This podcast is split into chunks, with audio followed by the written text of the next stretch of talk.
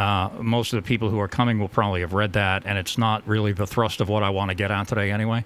So I'll go ahead play some intro music and remind everybody that, of course, today is August 16th, 2023 is that current year. And this is the SurrealPolitiks member chat. We do this every Wednesday at 9.30 p.m. Eastern. And, uh, you know, you know that because you're a member. You paid already.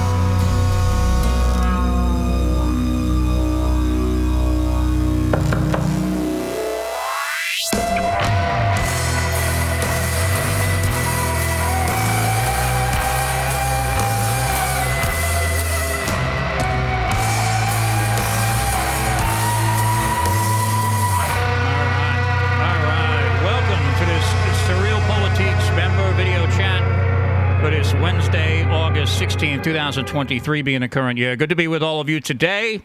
Um, we've got some new members who signed up. I had sent out an email, I guess it was last week, with uh, with a promotional code, and so I know some new people signed up. We have people who are in the text chat. There's some uh, angry dad is apparently having some audio issues. Um, let's see here. Hadding made it in. Very good. Good to be with you, Hadding. Van Animal, Money Penny, Pat, Soprano, and Dan.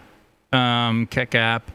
Now, um, if Angry Dad isn't able to hear me, then my instructions to him will be of little utility indeed, I suppose. Um, uh, so, Angry Dad, if you click the get this thing out of my way, uh, the gear at the bottom, you can change your audio device. Okay. Um, I don't know. Unfortunately, you know, let me just explain to you one of my shortcomings here—a slight, you know, tech point. I, I'm one of the stupidest things, the worst things I do is I assume that everybody's on a PC. I do everything on the computer. You know, the the smartphone. You know, I have a I have a pretty good smartphone, but my thinking of it is like this is what I use in emergencies or something like that. Like, what what do you mean I'm not in front of a computer? Um, and so, unfortunately, I actually don't know off the top of my head intimately what this looks like on your smartphone, and I'm very sorry about that. I should I should improve that. Um, so I don't know if you're on a smartphone or if you're on a computer, but if you are on a computer, you might see this. Um, it'd be down at the bottom right. You see a gear, you see a camera, and you see a microphone. And if you click the gear, then you can change your uh, then you can change your audio device. And so you watch on Android, Moneypenny. Um, okay, so you guys, uh, you very helpful people who are so supportive of your humble correspondent. I will ask you to uh, be of what assistance you can to Angry Dad and straighten us out. And then I will do a little reading, shall we? So I'm also going to point out, I'm going to let you know now, um, before I even get into what we're doing, I'm going to give you a content warning, okay? I wrote something last night that uh, is not usually what I do on SurrealPolitiks. I am going to read that today. And when I do, I'm going to give you a content warning because it, it contains content that wouldn't usually air in this format. But I, I want to get that published and I want to do the read and I want to attach that to the uh, to the publication. And so we're going to do that and you can uh, you can plug your ears if uh, if you're very offended. So um, when I open up with a particular theme for the people who are new to the chat, you know, it, it- nobody's under any obligation to stick to that theme, but I try to open things up with uh, something like what I'm about to read to you now. Um, Oliver Anthony's viral sensation, Rich Men North of Richmond, has been on the tip of every tongue lately, and mine is no exception. Um, while I see this as largely a positive thing, I am more than a little concerned about discussion that is written on the subject of socioeconomic class. Class warfare is not a good thing, Human beings are not born with equal capacities to do things which are valued in the marketplace. And since inequality is man's natural state, efforts to correct what is in no need of correction near universally end up deforming and destroying people and bringing none of the happiness such efforts promise. Let us for a moment set aside the reality that some people, perhaps a great many these days, are enriched unjustly, okay? We may consider this obvious, and we may furthermore say it is a pervasive problem. The nature of that problem, however, is the means by which these people become enriched and has nothing uh, to say about enrichment as such. Limiting for the moment our focus to people who earn their fortunes honestly, there is only one way to do this fundamentally, and that is to provide a unique or value, unique and valuable, I should say, product or service which others have proven uh, not proven capable of providing in equal or greater measure. Whether this is by reducing production costs or increasing quality or coming up with something entirely new, the key here is that they have done something unique that others are not doing, and that is the reason that funds have flowed to them in such a unique fashion. This is a thing that we uh, ought not be very upset about. When a society is endowed with capable people, the whole society benefits from this. We see all over the world societies which are not so endowed. We call these countries third world countries, and we would not want to emulate them at all. What we should do, however, is make sure that there is a common culture between all elements of society. That has not been done in America, and we are witnessing the consequences of this every day, and they are dire indeed. In Charles Murray's 2012 book, Coming Apart, he warned of a cognitive elite becoming so distant from the rest of the population that they had no concept of how the average person lives. Without this knowledge, the disproportionate power these people wield is wielded without any recognition of the harm they may do to those who are not endowed with their capacities, and this results in class division and hostility. It is a lie, of course, that diversity is our strength. What makes a country strong is unity. While differences among individuals in society can certainly make life interesting, once those differences become grouped into factions, conflicts of interest emerge. Those conflicts of interest result in the most bitter political battles wherein one side fears and hates the other. And politics takes on an adversarial character wherein each side believes the world will end or something approximating that outcome should the other side end up in control. If every election takes on the character of a life or death struggle, then the nation ends up at war with itself every couple of years or so. Such divisions are seized upon both by foreign interests abroad and by subversive opportunists at home. That has to be fixed, or the country falls apart. We're witnessing that every day. The rich men north of Richmond are not to be scorned for the fact of being rich. That is not the problem with the rich men north of Richmond. They are to be scorned because the things they have done with those riches are destructive of society, and those destructive acts are worth plenty more than our scorn. And so let's see um, how things are going over here. Um, Angry Dad, has he. Uh, okay, so he hasn't been able to straighten it out. Uh, there's a video box, sir. There's a video box box above the chat will allow you will allow you to watch slash listen. I think so, right? There's like that thing is there, right? Let me just double check. Yeah. Let's try this real quick. Yeah, yeah. So that's working. And so, if you want, if anybody is having trouble joining the chat or like listen, getting the audio, you can just tell them hit the play button on the video box above the chat, and you can watch along. Um, but it will not obviously allow you to participate, and that's a sad thing indeed because I'd love to hear from you, especially our new members. And so, um, very good.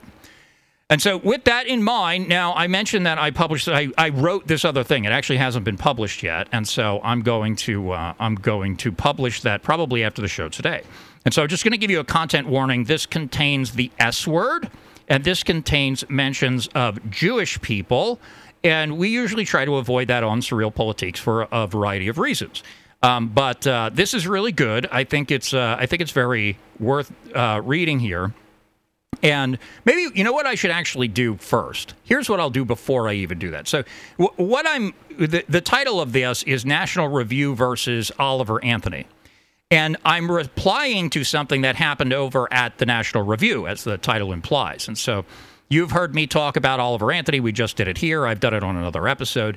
And um, uh, this was sent to me. Thank you, Pat, for sending this over to me. And it's been the subject of some conversation that the tone deaf idiots over at the National Review are trying to basically sabotage Republicans and conservatism by being tone deaf idiots.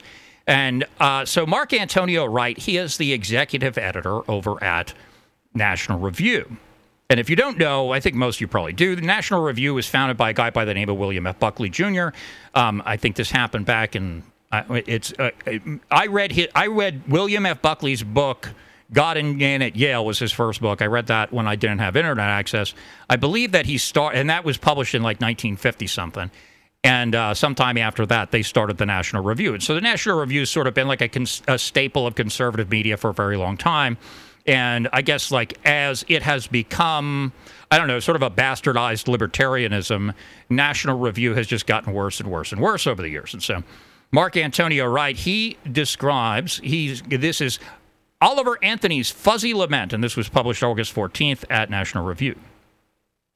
Last week, Oliver Anthony's song Rich Men North of Richmond went supernova. In a world full of Nashville pop country sludge, Anthony sings with an authentic passion, and many people were instantly taken with his raw and raspy voice.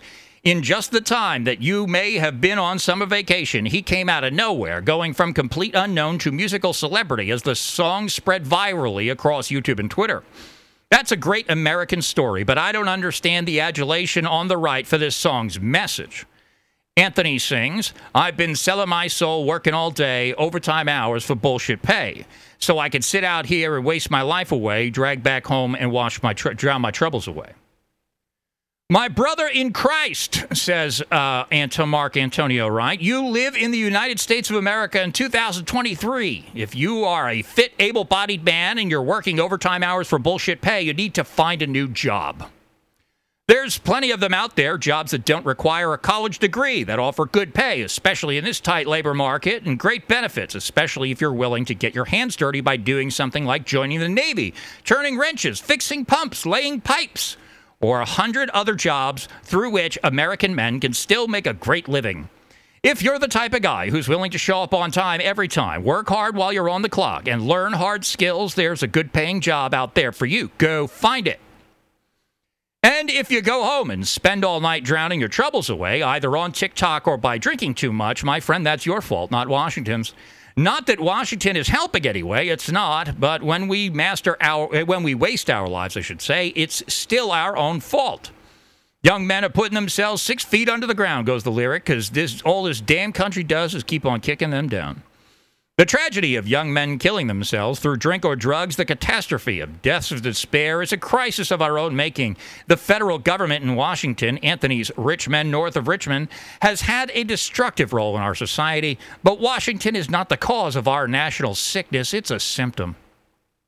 We, as citizens, as men, still hold it in our power to ignore the corrosive effects of our politics and the popular culture and get on with living the good life. Get a job, get married, raise your kids up right, get involved with your church, read good books, teach your boys to hunt, and be present in the lives of your family and friends. Help your neighbors.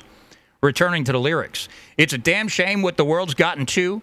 For people like me and people like you, wish I could just wake up and it not be true, but it is. Oh, it is. Yes, it's a damn shame what the world's gotten to, but we can fix it. We don't have to just dream about it. Indeed, if we want to, we can fix it on our own, even if Washington is standing in our way or looking down its nose at us. I don't expect Oliver Anthony or any singer songwriter to put a fully formed philosophy into a three minute song, and I don't need to agree with its message to enjoy it. There's always room for Etta James to sing the blues. Steve Miller Band's The Joker is a masterpiece, even if I'm done living that particular kind of life. And Woody Guthrie is um, is a genius, even if his politics are juvenile and absurd. I wish Anthony the best, and I'll give his next single a listen, but he should consider singing about what makes America a great land, a land of opportunity, not of guaranteed success. It's a land that's made for you and me. So that's Mark Antonio Wright over at National Review. And I wrote a piece in response to this. And uh, and that is titled National Review versus Oliver Anthony. This is unpublished. Again, going to mention that there's a content warning here. I don't think any of you are going to mind, but now you've heard it. For those in the know, what am I clipping? Is my like? Let me do this. Let's turn that down a little bit. What's always something? Anyway, so for those in the know, it would be repetitive to say that I try my best to be a good Republican. With rapacious left wing predators fully in control of the apparatus, it is best we not work to undermine one another. Pity that those who fancy themselves our betters never seem to learn this lesson. For this reason, I am inclined to give all the leeway in the world to conservatives who embody the warnings of Charles Murray's 2012 book, Coming Apart. Their elitist bent and undisguised contempt for Republican primary voters is a comparatively smaller problem than the pathologies which attend to Democrat rule, namely open borders, drag queen story hour, or this Ukraine fiasco. Not that our more prominent Republican friends have done much to stop any of this. But today I read something in the National Review that so angered me I felt compelled to spill some ink. Executive editor Mark Antonio Wright describes Oliver Anthony's Rich Men North of Richmond as a quote fuzzy lament and goes on to repeat some very familiar platitudes about America being the land of opportunity. Like many conservatives, he commits a familiar error, if not a malicious choice to deceive, by acting as though he believes the options unique to Americans are somehow lost on Mr. Anthony. Of this, I have my doubts. Not every musician is necessarily very well read nor studied in the dismal science of economics, but I have heard Mr. Anthony described as an off grid farmer. Now, doubtless, men like Mr. Wright think the term farmer to be synonymous with the term idiot, but to be a farmer of any sort, and much more so to be one absent the conveniences of a connected society, is a task not only demanding of one's willingness to sweat, but also one imposing tremendous technical burdens and requiring, requiring a great deal of planning. In short, it requires intellect. Mr. Anthony's lyrics are not the idle musings of a drunkard. They are a keen observation of what other people are experiencing, even if not a letter for letter description of actual affairs. Good art rarely is.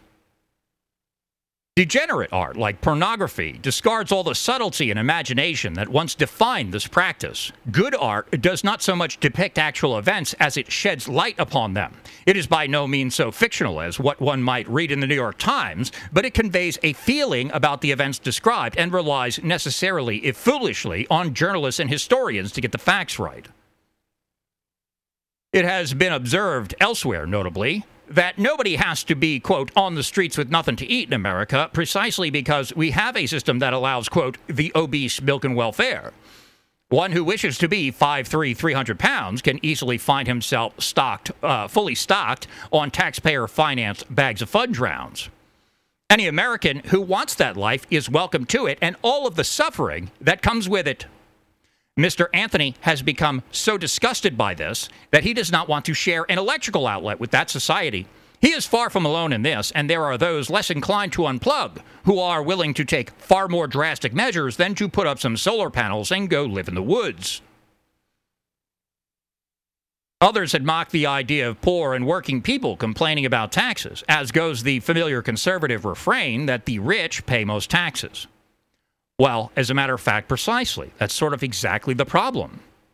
The rich men north of Richmond are paying for things which are compulsory to the recipient and destructive of the society. And the people these programs are harming do not want them at any price. You can keep your goddamn fudge rounds. We would sooner be taxed to no end than ha- and have you monsters stop ruining our country than have it all handed to us for free while you play demolition derby with the ship of state. Mr. Wright, he clearly sees things differently, you might have guessed. Well versed in the language of the rich men north of Richmond, he has some rather straightforward advice for those who feel they've been working overtime hours for bullshit pay. If you guessed get a new job was his suggestion, but then thought to yourself, well, that's way too simple. Surely it must be something more clever than this to have been penned by the executive editor on the pages of a once prestigious publication like the National Review. While I regret to say that your initial instinct was correct. Supposed conservatives like Mr. Wright have become so comfortable in their positions that they simply blurt things like this out with no concept of how it is received by anyone outside of the office. One imagines Mr. Wright stopped by a bar on his way home and shared a drink with some Democrat friend, doubtless from the top shelf. Perhaps the Democrat friend would say to him something along the lines of, Well, I'm not usually in favor of telling people to work, but when you told that white man where to shove it, I really enjoyed that. One imagines Mr. Wright, um, I'm sorry, having now gotten the full range of valuable opinion from Republicans and Democrats of the upper crust, he feels now secure in his virtue and gets in his car, secure in the knowledge that he won't be bothered by the police on his way home from the bar. In fairness to Mr. Wright, that's just how I imagine him. It's not necessarily accurate. And if Mr. Wright thinks this image unfair, then he might do well to think about how he imagines others and then commits those imaginations to writing for the world to see. And you might also guess that Mr. Wright draws some very vivid imagery from Mr. Anthony's line about drag back home and wash my troubles away namely that of a loser whose dissatisfaction with life stems from his alcohol abuse and not the other way around. You know, it might be possible that people are not miserable because they're getting wasted, but they're getting wasted because they're miserable. I wonder if Mr. Wright ever thinks of that. Something tells me he does not. If you keep on abusing those people, if you keep on disregarding their problems, if you keep on mocking them when they complain, it won't matter how much you pay them. They will still consider it bullshit. And you know what? They'll be absolutely right. It won't matter what they do for a living or how many hours they work. They will consider their work unsatisfying because they consider, with all propriety, life unsatisfying. One does not toil for money. One toils for satisfaction. And if it is not forthcoming, then work loses all of its meaning, and you cannot print enough dollars to fix that. When this is how conservatives portray themselves to the world, especially at a moment such as this one, Donald Trump's 2020 election defeat almost begins to look plausible. Why would anybody want someone who informs themselves from the pages of the National Review to run their country? Is there anything conceivably less desirable than that? Well, sure, Democrats, of course, but that argument is hardly compelling when the alternative to Democrats is to be mocked and ridiculed by people who do so staggeringly little to slow the rot that Democrats bring.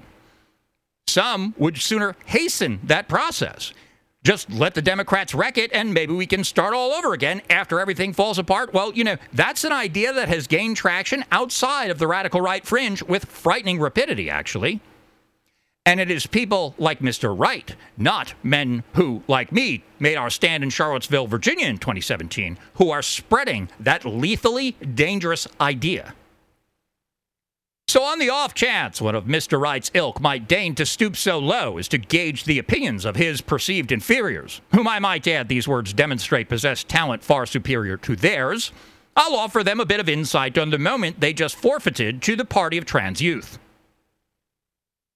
This Klaus Schwab idea that you will own nothing and you will like it is not going to fly. And while conservatives uniformly will join in the chorus on that, they just as uniformly fail to understand why. It has nothing to do with the satisfaction of work or the land of opportunity or capitalism or my constitution or any of the other empty, stale, contemptible canned responses we hear from supposed conservatives who fancy themselves writers.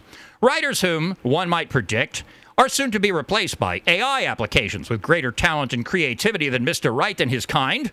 That would no doubt be an upgrade because the AI would at least better understand the likes of Bill Buckley than those who are currently ruining his once prestigious publication. Or maybe this has already happened. You know, maybe Mr. Wright will issue a retraction and blame ChatGPT for this sorry mess. I'd certainly believe that.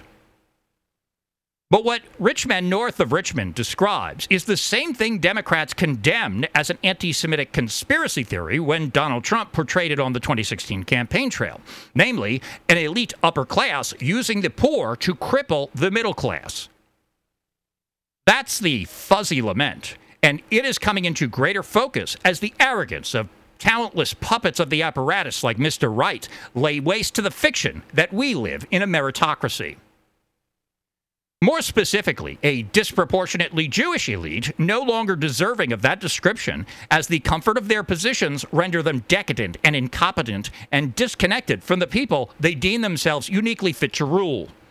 This self styled elite, recognizing their own unfitness for purpose, fending off competition from the middle class by knocking rungs off the ladder of upward mobility, actively sabotaging superior talent, and in the most contemptible, diabolical, cynical plot one could possibly hope to conjure, using ethnicity as a weapon to prevent such talent from being born in the future, and then having the nerve to call the people who noticed this racist. Yeah.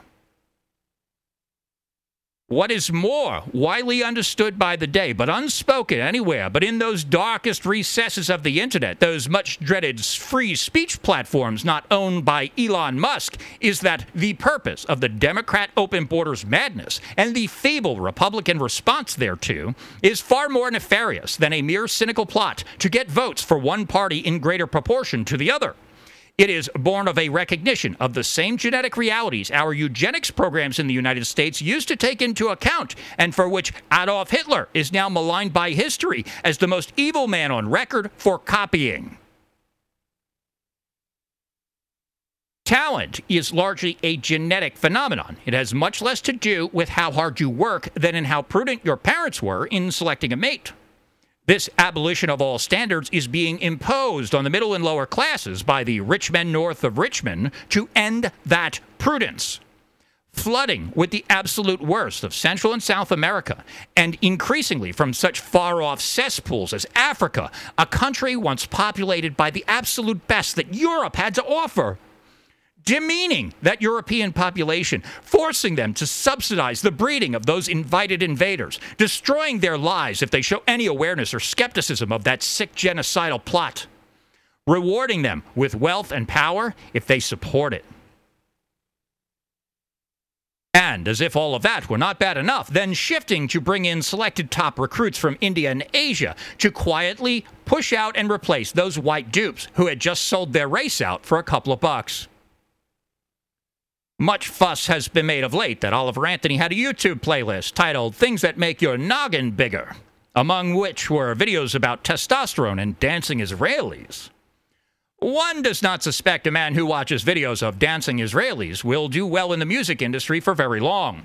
Those who run it are likely in full panic mode trying to figure out what to do in response to this. Normally, they crush these people before they have a chance to gain much of a social media following, but this viral sensation seems to have happened too quickly to fully vet him. In due course, he'll surely be asked to apologize. Too soon to say what his answer will be, but one suspects a man so disgusted by modernity that he disconnected from its electrical grid will prove more difficult to pressure than the likes of Tucker Carlson, and he was by no means a total pushover. Mr. Wright ought to hope, he ought to get on his knees every night and pray that those for whom this fuzzy lament comes into focus drag back home and wash their troubles away. Because the alternative to this is they or join organizations like Patriot Front or the Active Clubs. They sober up, get fit, and well, I don't want a Fed post, but you get the idea. This state of affairs, though lamented absent the focus meeting Mr. Wright's decidedly non artistic standards, is clear as day and completely intolerable to most people right now.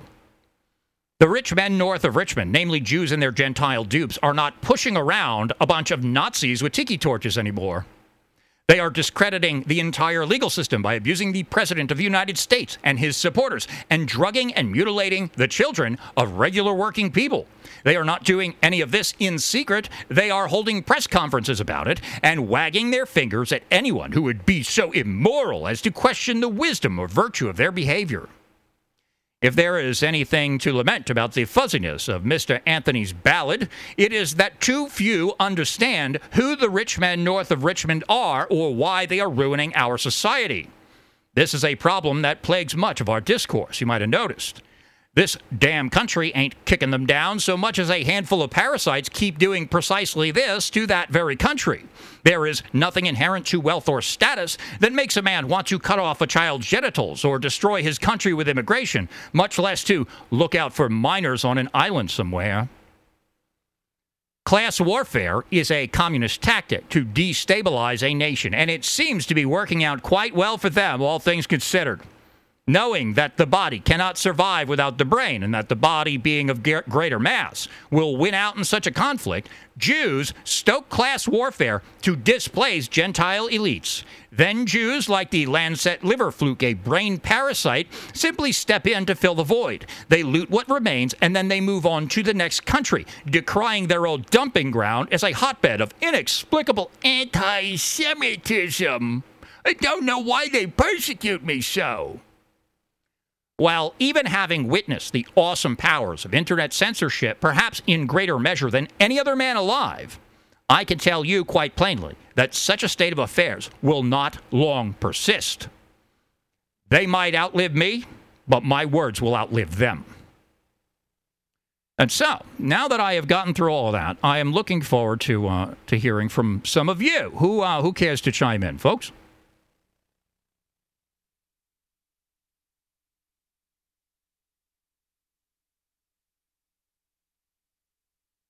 Oh, thank you.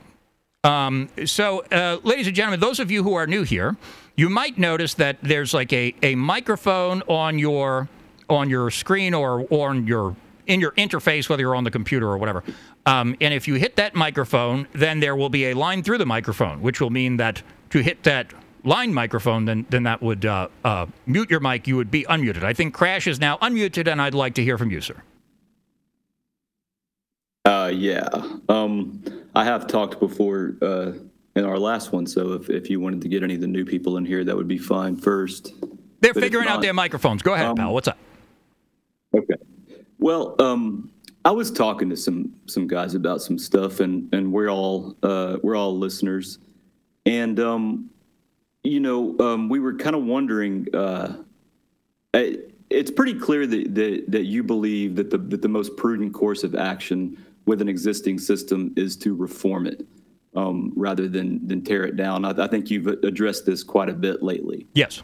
Um, do you think that there is any um, any valid scenario where where a revolutionary change would be um, would be best or feasible or or whatever? I mean, I, I kind of perceive you as a as a uh, as a radical, as a revol- uh, kind of a revolutionary type of thinker who maybe has had time to, uh, because of some of your previous experiences, reflect on that a little bit. And I'd just like to get your thoughts on it, you know, like your thought process on that.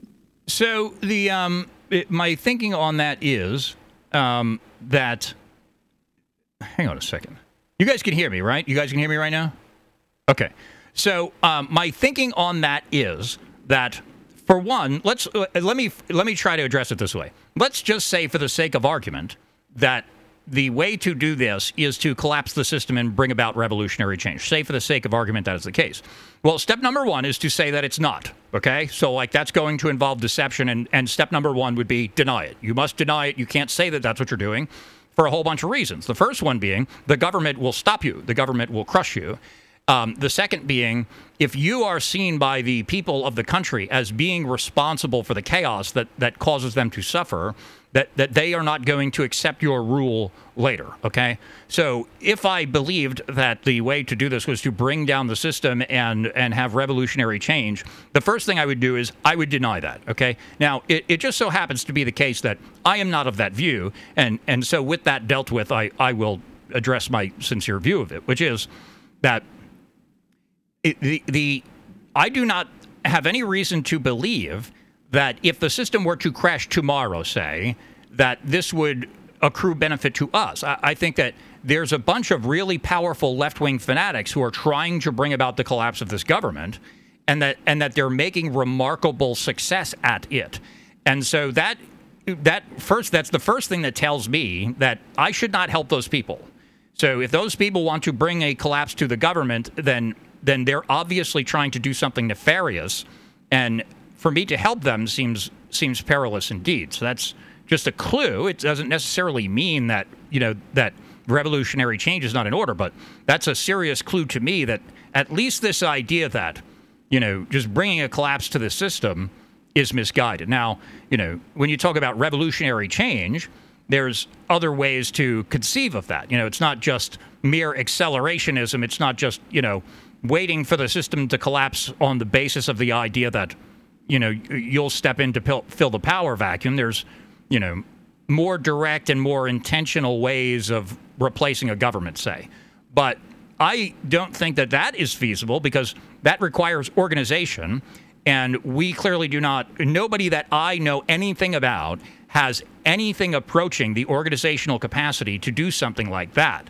Um, uh, in my experience, it's difficult enough to get people to use cryptocurrency and and to and to sign up for a Proton Mail account. Okay, so like I communicate with people. You know, people send me emails on Gmail and stuff, and I'm like, well, you know, that's not that's not revolutionary activity. Okay, you're giving all your information to Google, and so like there's unless, things were to change, you would still be working with a gradual reformation, just not with the government. You'd have, you'd have to gradually reform the movement you're referring to. Okay, so there's there's that is one thing, um, and so since that's not presently viable, and there's going to have to be some sort of gradual change, you know, it seems to me that um, participating in the system such as it is is a way to uh, is is a way to extend some hope of uh, making meaningful progress. And I and and part of the reason that I do believe that is because you see things like I mentioned about when um, Oliver Anthony had this uh, had this concert in North Carolina. Okay, so on a recent episode, I, I talked about I titled it "Country versus Country," and I was like, well, you know, you listen to country music, like it's always universally patriotic. The idea that a guy would say, This damn country keeps on kicking them down, and that the audience would scream it in a, an applause is like a pretty foreign concept in country music. And so, you know, these people are, you know, sort of becoming aware that, you know, our politics have turned against them and they're really upset about it and they want to change it. Well, you know, trying to help those people seems like not only a, a good idea, it seems like the honorable thing to do, right? Like those people are those are good people. They want to make political changes. They're not trying to overthrow their government. They they they don't want to they don't want to turn the country into chaos and a dangerous place for their children to live. And so, you know, it seems to me that those are all, you know, reasons to try to participate in the political system. But here's another reason to participate in the political system. Because you are going to, you know, make uh, acquaintances with people who you are not currently acquaintances with. You're going to meet politically interested people, some of them who have money and some of whom have power. And if it turns out that your efforts to make political changes turn out to be completely fruitless, um, the connections that you make along the way most certainly will not um, bear that quality. They, they, will actually be meaningful, helpful, useful things, no matter what it is that you wish to accomplish after that. So, you know, if and I and by the way, I should state, I understand that going into a Republican Party meeting is actually not going to be for everybody. If I've said it before, there's new people here, so pardon me if some of the stuff I do is a little bit repetitive, okay? But like if I went to the local, I live in Manchester, New Hampshire. If I went to the local Republican Party meeting and I was like, "Hello, hello, fellas, my name's Christopher Cantwell, and I'm here to help you win a popularity contest." Like even the people who are there who agree with me they'd be like get out of here. You're going to get us all busted. Okay? Like th- they would not want that. So i understand that it's not going to be for everybody. If you've if you've been out you know fed posting and doing things that are you know not conducive to good politics then you know maybe you can't go show up at a republican party meeting. But you know don't counter signal people who do. And for people who are able to do that you know, I, I think that uh, I think that that's a that's a that's a thing that they can do to make business connections. That's a thing that they can do to make political connections. And if it comes down to some unforeseeable consequence where you know everything is going completely Mad Max, well, like part, you know, the the reason that Antifa is able to run around committing crimes in on camera in broad daylight in front of law enforcement is because they have political support. Like they have people in power who support what they're doing, and and so like they don't get prosecuted. They can go around running around, you know, murdering people and committing arson, and they don't go to prison because they have political support. And so, you know, if you want to be able to get away with crimes, you might want to go like make some friends in the government or something first, because that seems to be, you know, the way that Antifa does it, and you know, I hope that none of none of you would ever be, you know, engaged in such activity. But if you were, you know, it'd probably be very helpful if you had some friends that were like in one of the two major political parties and had conduits of influence to people who could decide whether or not you got prosecuted.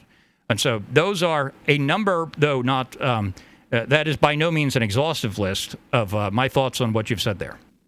I think that was an excellent um, I mean, I hate to make you go over things because you know you've probably gone over all of this at, at various times before, but um, Yeah, I mean, just to clarify, and um, you know, the the revolutionary change does not necessarily imply collapse this bitch as fast as you. Uh, I'm sorry for the B. Um, sorry. Collapse the system as fast as you can. And and when we're talking theoretically here, I'm not encouraging in anything. But um, also, uh, just just real quick, I did call into the Monday show, and I don't know why it sounded like I was under four blankets, but uh, I apologize for that.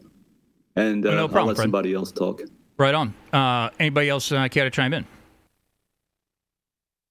Yeah, um, Chris. So um, you're saying that uh, you, you think that the left wants to collapse the system. They're doing this on purpose, and therefore um, uh, we need to resist a collapse. Well, I mean, how do you know that Hey, it's Chris, can you hear me?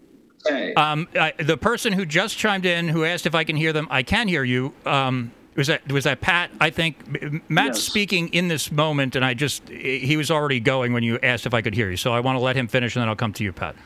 Um, Yeah, for sure. I, I can't. I can't hear him, but yeah. Oh, totally. okay. I- hang on a second. I think I can. Hang on a second. I think um, you can't hear him. I think I know why that is. I'm going to fix that right now. And go ahead, Matt. And I think um, I think that uh, you will be able to hear him now. Okay, so um, you seem to think that whoever's in charge of America, uh, whether it's the Democrats or whether it's people with a certain type of nose or whatever, that, that they're trying to collapse the system and therefore we need to resist the collapse or whatever. Um, well, I, I think what I've observed is that maybe Russia also has an incentive to, I don't know if they want America to collapse, but you know, I remember, you know, back in 2012, um, I would watch RT, and one thing I noticed was that RT actually supports many different things. Like I would watch, you know, um, Adam Kokesh on RT, for example, who's obviously a libertarian, and then I, I would click on another link for RT, and it would be this guy who's like a regular leftist socialist talking about, you know, the things that the left was talking about back then. And, you know, I I think that, you know, we see Russia supporting the far right because that's what where we have our ear to the ground. But what do you think about the idea that Russia supports the far right and the far left in America? So I am. Um, let me. Uh, how do I want to approach this?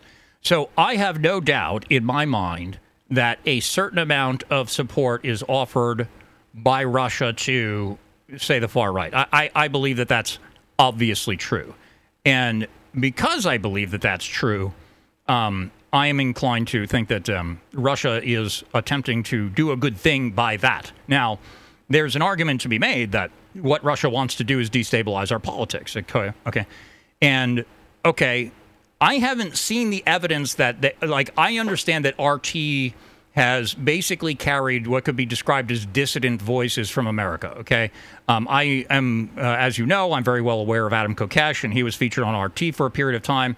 Um, that was a long time ago, of course, but I have not seen the evidence that, say, like Antifa today is being supported by the by the Russian Federation. I have not seen that evidence. Some people have posited that as as what they think is going on, but I think that there's evidence that Russia is currently making efforts to um, gain favor with the right, and I haven't seen the evidence that they're that they're doing the same thing with the left or or anything comparable. Um, and so, I guess other than the fact that they have carried dissident voices that are of are of a libertarian or left wing bent, uh, I don't I don't see other evidence that they're that they're helping the other side. And since I do believe that there's evidence that they're helping our side, and and there's a there's a lack of evidence that they are helping the other side. That's you know largely what leads me to believe that they're trying to do the right thing.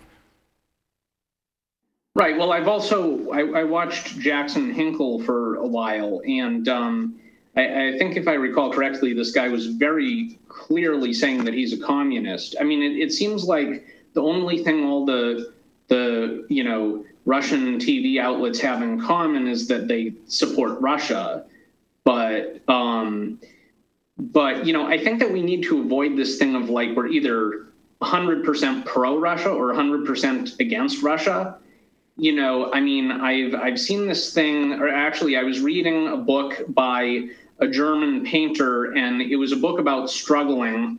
And so, in the book about struggling, he was basically talking about how in World War One, um, you know, Germany was allied with Austria-Hungary, and you know they were doing this because they had sympathy for the the Germanic Austrians, but but the German painter guy pointed out that actually meanwhile the the and beforehand the Austro-Hungarian Empire had been trying to de-Germanize Austria, make it more whatever Hungarian or Slavic or whatever. But I, I think whatever was going on in that, my point is that um, I think that alliances need to be give and take. And so while we may, you know, support one side or the other in the Ukraine Russia conflict, I also think it's good to, you know, maintain the flexibility so that we would be ready to back out of such an alliance if need be. Well, um, so let's um, let me pick that apart a little bit. I am not in um, I don't have any formal alliance with the Russian Federation. I'll, I'll state that you know up front. I, I don't have um, any type of um, there's no agreement between me and Vladimir Putin, say. Uh, and so, you know, if I turn on the television one day and see something that I don't particularly care for, and I, and I feel like that outweighs um, whatever warm feelings I may have towards Russia, then I'll just go on Telegram and I'll be like, screw these guys. And so I think that, you know, the, I, the what you're saying about being able to back out of it, sure, you know, I, I, I cannot foresee a circumstance where I, um, where I think it's good for the United States to be involved in a proxy war with Russia, and I don't, and I don't foresee a circumstance where I could imaginably favor anything to do with Volodymyr Zelensky, and so, you know, I, I don't think that I need to be able to say switch sides in my, you know, rhetorical uh, musings about the conflict. Um, and so, if I were to find out that you know Vladimir Putin um, was uh, sending lots of Bitcoin to the Reds or something, you know, then I'd be like, oh well, you know, that's that's kind of disreputable, and you know, I'd have to reevaluate my my personal opinion about Vladimir Putin. Um, but um, you know, I don't I don't think that we're in a position presently uh, to be like entangled with a foreign power. And by the way, if we were, we certainly wouldn't want to say so, uh, because that would be very dangerous indeed.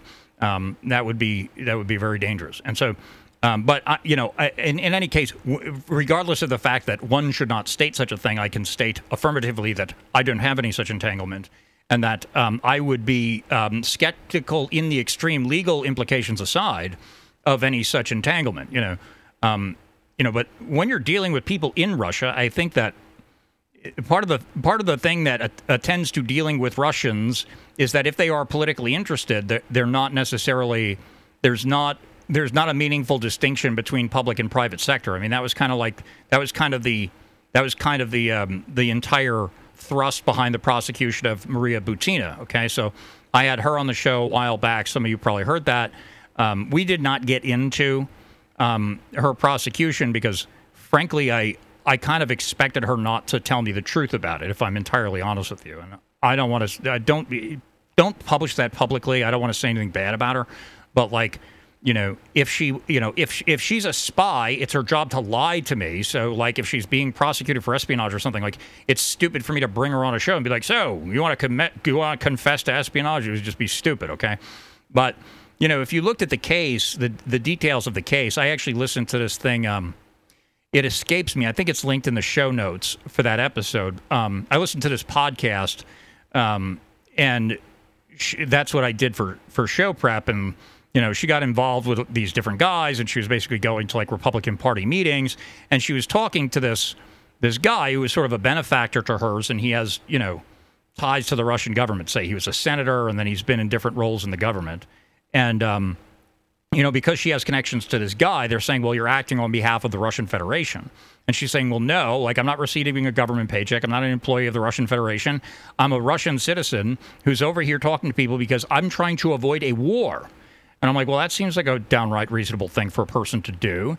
And but the problem that you run into is that I don't. There's not the same. And I don't. I don't think we really have it here either. By the way, but like you know, we, we try to create in the United States. We have this bifurcation between public and private sector that does not does not exist everywhere the way that we envision it here. And I think that that's the case in Russia. So, you know, if you're a Russian citizen, you come over to the United States, you're getting interested in politics, like the FSB is going to talk to you. And the FSB did talk to her. They like tried to hire her and she declined the job apparently.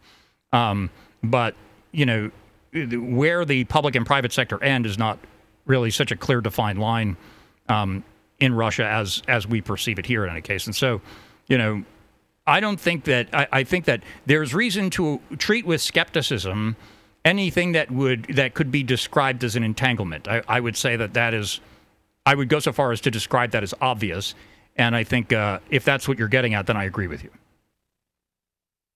One other question. Um, with your, um, shall we say, political goals, do you think that we would be able to take over the entirety of the United States, or would you simply hope to take over the Republican states and then, you know, wait for the federal government to kindly give us permission to leave the union? Well, I think that uh, so. You know, I've talked about secession in um, a piece I wrote at ChristopherCantwell.net titled um, uh, "Sustained Action on the Path to Sovereignty," and I did an episode of SurrealPolitiks titled "Sustained Action." Now, I, in in reality, I treat the prospect of uh, secession with probably greater caution than is alluded to in those pieces. Okay, um, because I'm actually I'm actually deathly afraid of China. Okay, and so to to at this moment, like let's say that you know by some stroke of luck, um, I managed to gain control of New Hampshire, Maine, and Vermont. And um, and I was, you know, able to have my way with those territories um, it would not be it would not be my plan tomorrow to secede from the United States, because if we did that, it would be so disruptive that it would it would topple the United States from its position in the world order, and that would the the benefits of that would accrue to China, and I'd be very concerned about the outcome of that. Um, and so, that said, the interim, my my advocacy for involvement in politics today is to is to gain control or or at least deprive the the radical left of control of the federal government. Okay, the the goal is to be in control of the federal government of the United States. Um, whatever we can do, whatever you know, little bits we can grab of localities and state governments, that's that's obviously great and that's obviously very important. Um, but the the goal is to be in control of the federal government. Now, when that becomes an an an unfeasible prospect, then obviously we can't live under Democrat rule forever. They'll kill us, and so you know at that point we would have to get out from under it and you know take our chances with the Chinese, I guess. Right, but I guess if you look at a, a map of the Democrat states and the Republican states you can see uh, basically the whole south of the country and then uh, the, the center line, uh, everything north of Texas. Basically, that, that huge thing is the, the Republican states of America. And then if you look at the Democratic states of America, in, in terms of land area, it looks kind of small to me. It's like the, the Northeast and the, nor- the Northwest mainly. Um, so I know you're in New Hampshire. You might not like it if they're part of the Democratic states of America, but they, they could be. Um, but I, I think that you know some people don't like the idea of national divorce because they they say, well, it would weaken our country and it would tear apart our country. But I think the reality is our country's already weak, our country's already torn apart. So we'd actually just be acknowledging the destruction and the division that's already here. And furthermore, I think that you know eh, the you know, the Republicans are moving farther right. At the same time, the Democrats are moving farther left. You see, you know, Republicans moving to red states. You see Democrats moving out of red states, moving to blue states. And, you know, it looks like a, a perfect storm, which, you know, um, which would make it so there's there's no um, possibility to bring them back together once they once they move into their separate states, in addition to the polarization increasing. Yeah, I don't think that. Look, if, if you're somebody who votes Democrat in, in 2023, I mean, like, why would I even try to talk to you? Is kind of like my thinking about it. I mean, I guess there's people who, who are doing it that they, they really don't know. But anybody who like watches the news once in a while and is supporting Democrats, I mean, I, I mean, th- th- those people are, you know, they're, you know, we've talked about before that, you know, there's a genetic element to politics, of course, and I don't think that those people are are of the sort that can be, you know, changed through discussion. And so, you know, th- there's nothing that we can do to try to bring those people over to our side, and I don't think that's a a, a worthy expenditure of energy. And so, my thinking, um, my thinking on that is if Democrats go to Democrat states and Republicans go to Republican states, well, you know, most of the Democrat power over the federal government comes from New York and California, you know. And so if we were in control of the federal government, I mean, forget about, you know, us seceding from the United States. We could we could kick California out of the union. That's one thing to do. Um, if you kick California out of the United States, there'd never be another Democrat president so long as Democrat means what it means today. Like that would be the end of the Democrat Party as a federal party. Um, that's obviously a drastic measure. There's no, you know, possibility of that on our radar. But, you know, there's enough Republicans in California to go and turn purple states red. You know, if they just, if Republicans leave California and go to states that are not necessarily Republican states, if they move to the states that are swing states, then they will turn those states red. Um, and that would result in um, a supermajority for the Republican Party. They like they wouldn't have a Democrat threat to deal with. And, and part of the thing, part of my thinking on, you know, partisan politics is fundamentally like, you know, I, I, always come back to the, the 2022 midterm election and Mitch McConnell, okay? So uh, a lot of you have heard me say this before. There's new people in the chat, part of my repetition. So in 2022, in Alaska, you know, Alaska is a Republican state. The Democrats don't stand a chance on a, on a statewide level, and so they have what's called like a, um, uh, I think they call it a jungle primary. It's not a partisan primary system. It's the top vote getters go on to the general election, and so in the general election in Cal- in in Alaska, there was two Republican candidates facing off against one another. It was Lisa Murkowski versus Kelly Tshibaka. And Kelly Tshibaka was not an ally of Mitch McConnell, who was uh, then the Senate Majority Leader, okay, the, the Republican Senate Majority Leader. Mitch McConnell has like a, a Chinese wife and he's all wrapped up in Chinese business and all his millions come from dealings with China and all of this stuff. And so, you know, it's not totally surprising that he's selling his country out all the time. And he's the leader of the Senate Republican caucus. And so he also has something called the Senate Leadership Fund, which is a super PAC. And you know that the purpose of this is ostensibly to have the Republican Party in control of the United States Senate.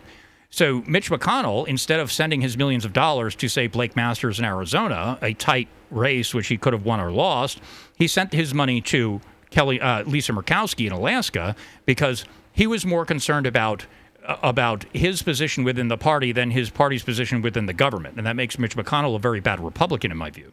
And so the the, the the thing that you run into, unfortunately, is that it's not in our best interest for Mitch McConnell to be removed from office through anything other than a partisan primary because whatever my problems are with Mitch McConnell, he's not a Democrat.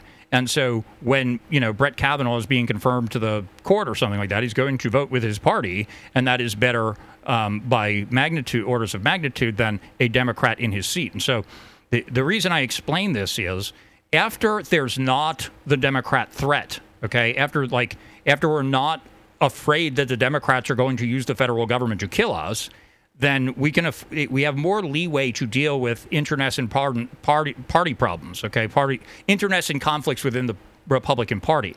It, you know, to go and destabilize the Republican Party at present risks giving control to the Democrats, and that's very dangerous. When there's less threat of the Democrats being in control of the apparatus, then you can worry about the internecine conflicts more and you can start pushing these people out.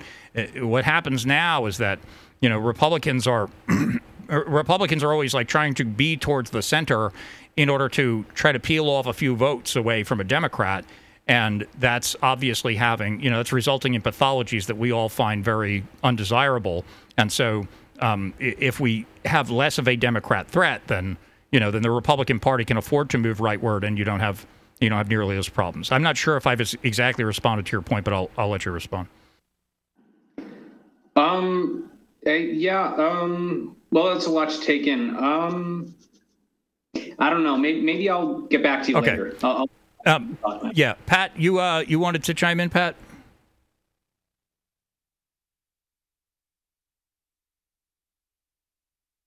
Um, Pat, are you uh, are you going to unmute your mic, Pat?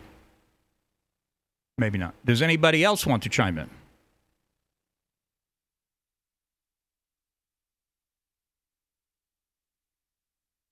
Okay, well, um, sorry I was getting laundry. Mr. Soprano says uh, missed the last few seconds.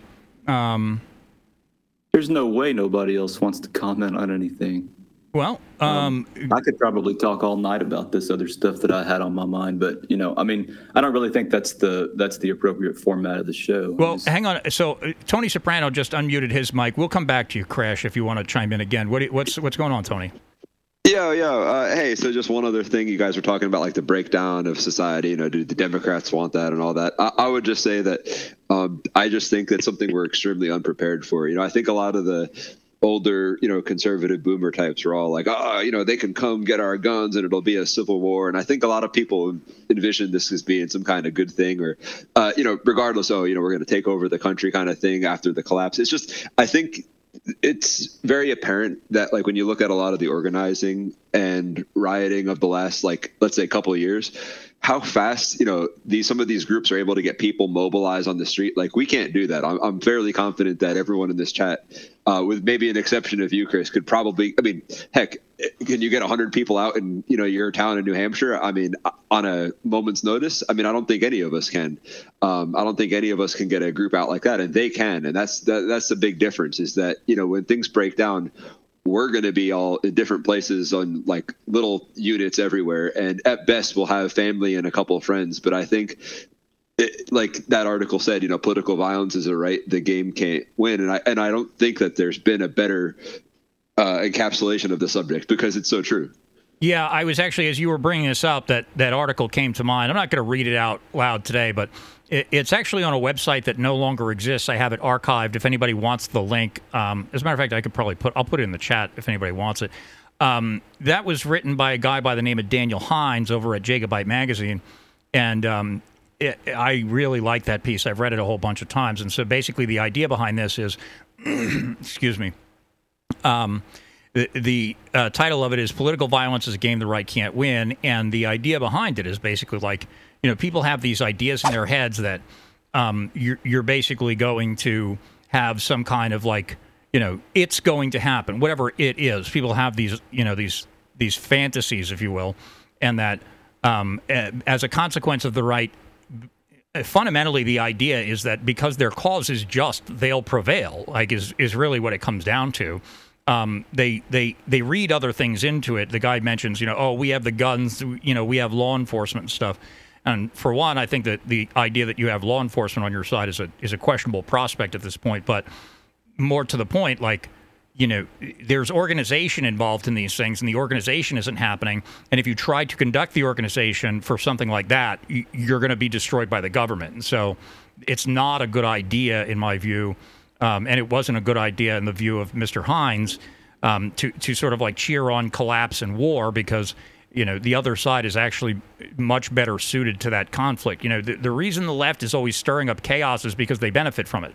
If the left didn't benefit from chaos then they then when their rioters took to the streets they'd all be shot.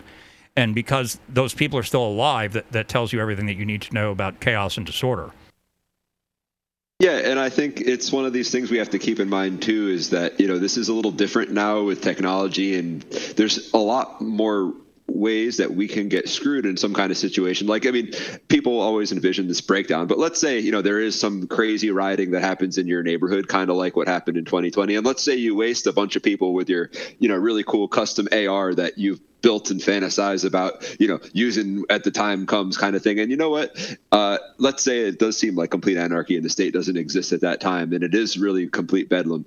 Well, I'm willing to bet that with like cell phones recording and literally everything being on video now, at some point when the new government takes charge, you're going to be held accountable for that. And it, like, you know, you might see these videos out of these apocalyptic scenarios and you know, people were getting charged for things here in the states during COVID riots for you know, it's arguably self-defense or things along those lines. But it's going to be ten times worse if those people take charge. I mean, and that's I think what something someone has to consider. And you know, on another note, uh, a completely different topic almost, but you know, the Salvadorian president. Uh, I don't think anyone can say his name. You know, Nayib Buk- Buki uh, Bukali, whatever his name is. I but, think it's Bukaki. You know, no, I think that's that's a sick joke. Sorry. But you know, this guy. I mean, he realistically is a modern day Pinochet almost, and I think you know, he should be a household name. And I don't think there is a better person that we should be memeing into literally everything. I mean, the guy is probably the greatest hero on the planet uh, living right now when it comes to, uh, you know, cleaning up a country, saving thousands and thousands of lives by taking one of the most dangerous countries in the world and turning it into a nice place, seemingly overnight by going hard on crime and gangs and everything. And it's like, this is literally the face of what our movement should be. And like hell, I can't even say his name. No one's talking about him, and I think this is a, you know a huge thing that we should kind of be uh, looking at and elevating, and you know we should be putting him on T-shirts. You know, I had a Pinochet shirt back in the day, but like you know, what about this guy? I think he's almost better. I mean, we have hard evidence from right now.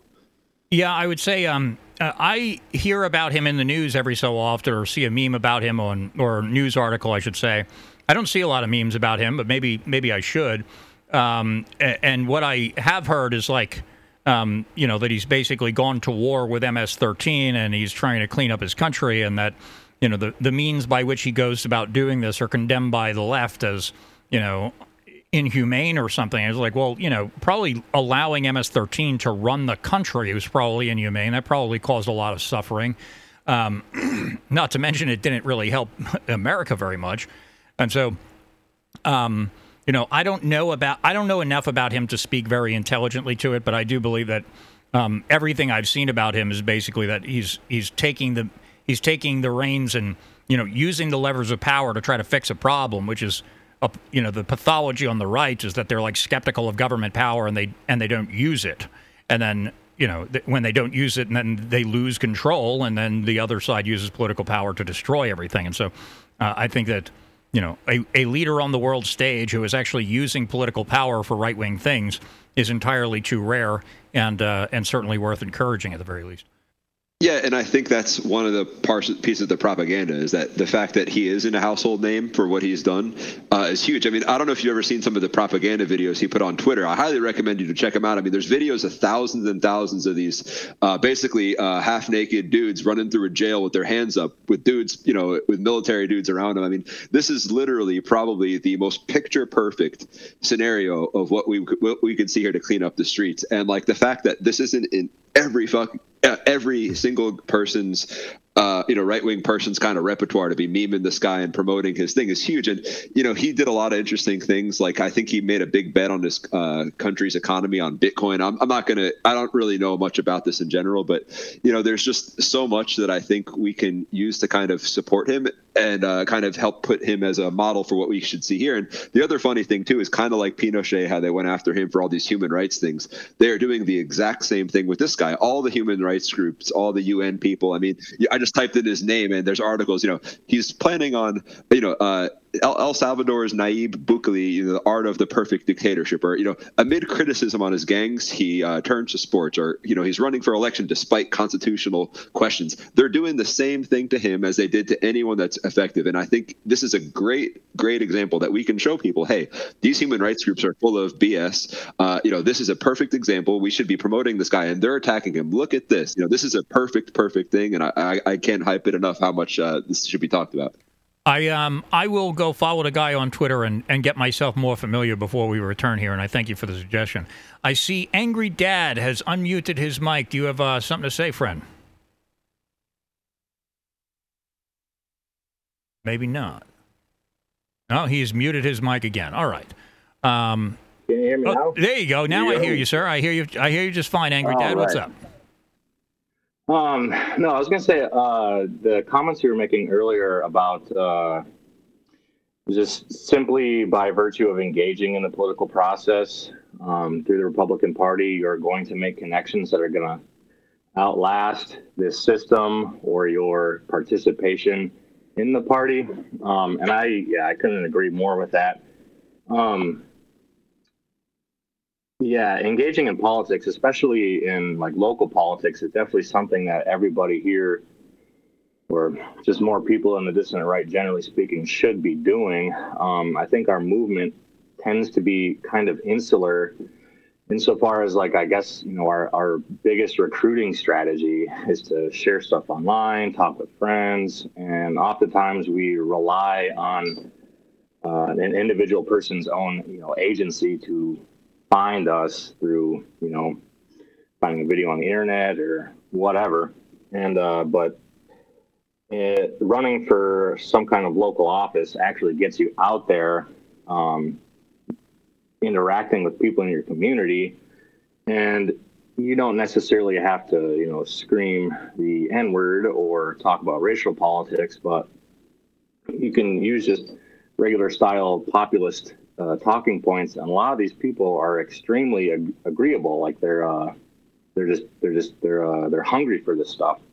Um, I ran for mayor in my small uh, community, and I only campaigned one day because I uh, I was getting messed with by the city um, for some stuff on my property and I saw the, that the elections were happening, and I had about two weeks to run. So I said, I said, screw it, and I threw my hat in the ring as a write-in independent, and I went campaigning for literally a day.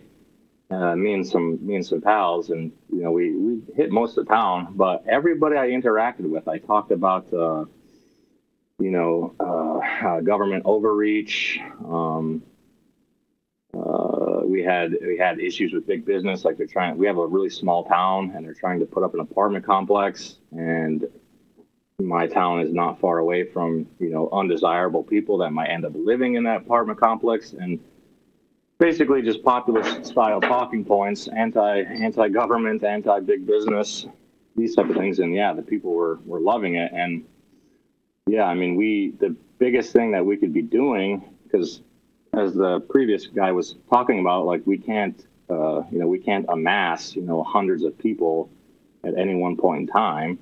Well, the only way we're going to eventually start being able to do that is going out there and knocking on doors, filling uh, positions in local politics, whether you know under the Republican Party or as an independent, as a mayor or something, you know, whatever it is, just being pillars in our community. You know what I mean? And you know, there's this there's this fixation in the dissident right right now with some of the guys who are kind of dissatisfied with some of the uh, some of the larger groups um, to try and focus on community building. Well, again, the best thing you could be doing is getting out in your community, being that fucking or being that pillar um, as a yeah mayor, a city councilman, et cetera, et cetera, et cetera. You know what I mean? Yeah, I think um, uh, the only thing I'd say is that um, the only correction I'd make to what you said is it's not the only way. Okay, I, I, think that, and I don't think that you necessarily meant that literally. I understand that you know in the course of conversation, words like that come out. You could correct me if I'm wrong, but I, I think that what you need is you need to be able to speak to. You need to be able to. You need to be part of the conversation fundamentally. Okay, and so like you know, a, a great example was this. Um, you know when when Oliver Anthony had this uh, concert in North Carolina. He put up this video and he was like, "Oh, well, I'll be talking to everybody." And I, as soon as I saw that, I shared that thing to Telegram, you know. And uh, you know, if I was anywhere near that thing, I'd have gone down there and I'd have gone and had a conversation with the guy. And um, if he's still out there talking to people, well, right after I published that piece that I've uh, read at, read to you today about National Review versus Oliver Anthony, well, then I would encourage you to print out a copy of that and try to get it into his hand, um, because uh, I think that you have to be able to com- communicate with people in whatever way it is that you manage to do that. Whether that's by going and you know meeting an artist and having a conversation with him, whether it's just chatting with people at a concert, or whether it's by running for office.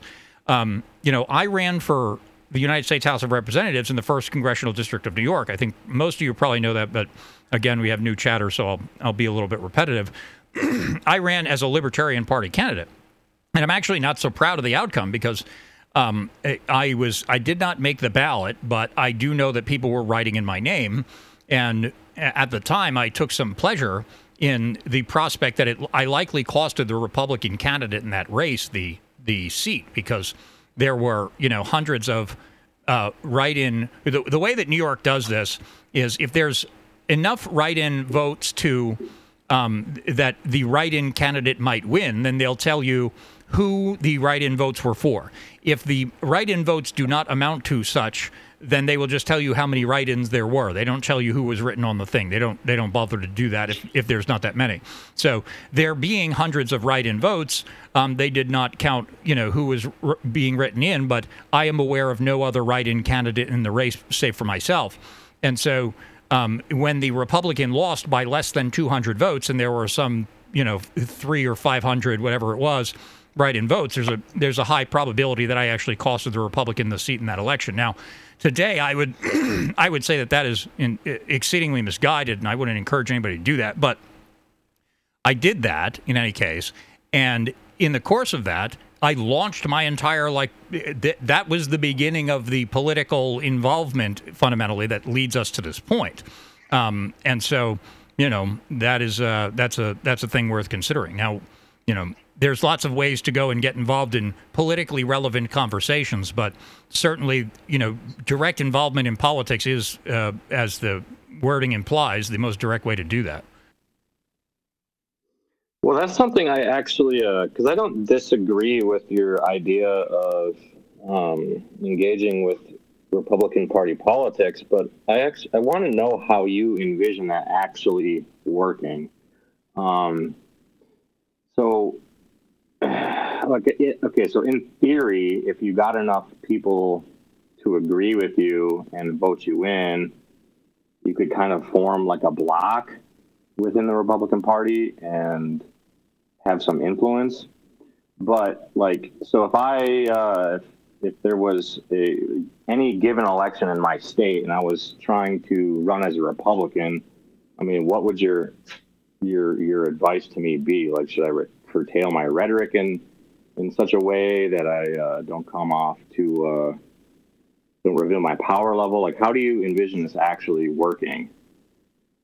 Um, it, well, the way that I envision it working, um, it, so it, being involved in Republican Party politics does not necessarily revolt, uh, result does not necessarily result in us immediately getting what we want. Okay, the, the first thing is the Democrats have to be stopped from opening the borders and turning the kids transgender. Right, like that.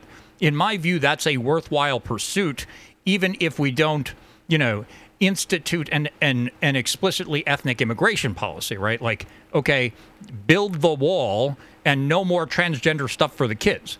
That's a thing that you can get like normal, for lack of a better word, Republicans to get on board with, and it's and it's a popular issue that um, will will not have trouble obtaining popular political support. And so, like, those are those are aims that are worthy of pursuit. Now, once you've done that, once you're a part of getting rid of the transgender problem, and once you're a part of, you know, ceasing the the influx of bad immigration, well, like once you've done that, then you know you're you're part of the conversation, and it's I can't predict what happens beyond that point, frankly, but like that's that's the way that you that's the way that you gain and wield political influence. You you are you are involved in the process.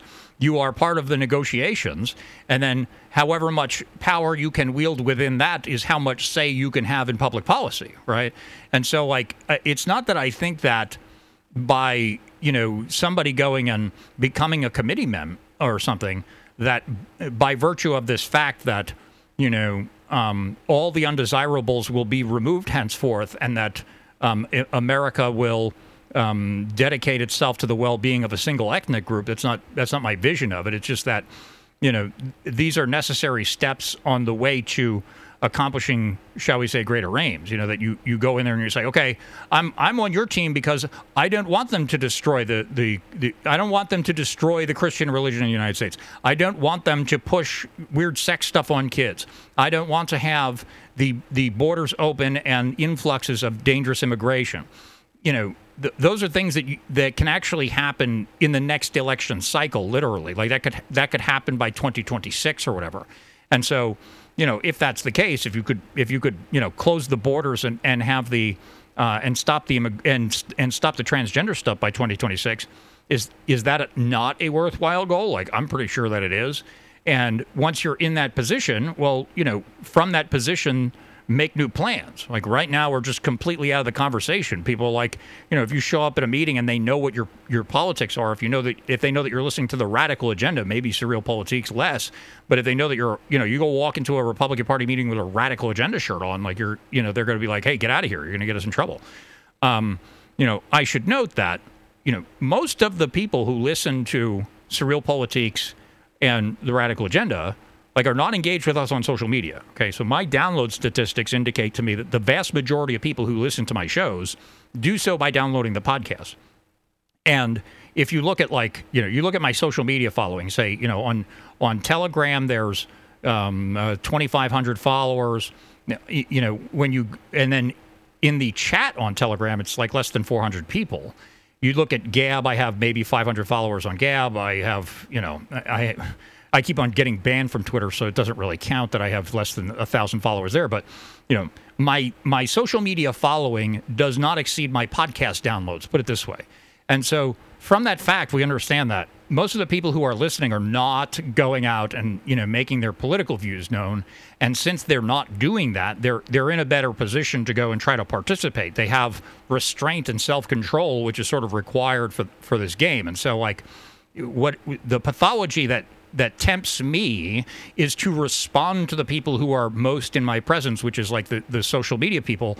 And the thing is that the people who are online all of the time, like you know, they're probably not very well suited to going to the Republican Party meeting, most of them, right? Some of them are. I'm not saying, you know, I'm not, it's not a blanket statement, but the people, the majority of the people who are listening to the show are not engaging on social media, which means that they are not eh, putting themselves in the position that the people who are online all the time are. And so it seems to me that those people have a better chance of participating in politics. And if they go in there and they, you know, run for office and they, and they close the borders and stop the transgender stuff, you know, then they can start trying to make more meaningful progress towards, I don't know, you know, uh, better family policy and uh, and and you know, instead of saying that we're not going to talk about race in schools, we can start giving people better education about what genetics actually entails.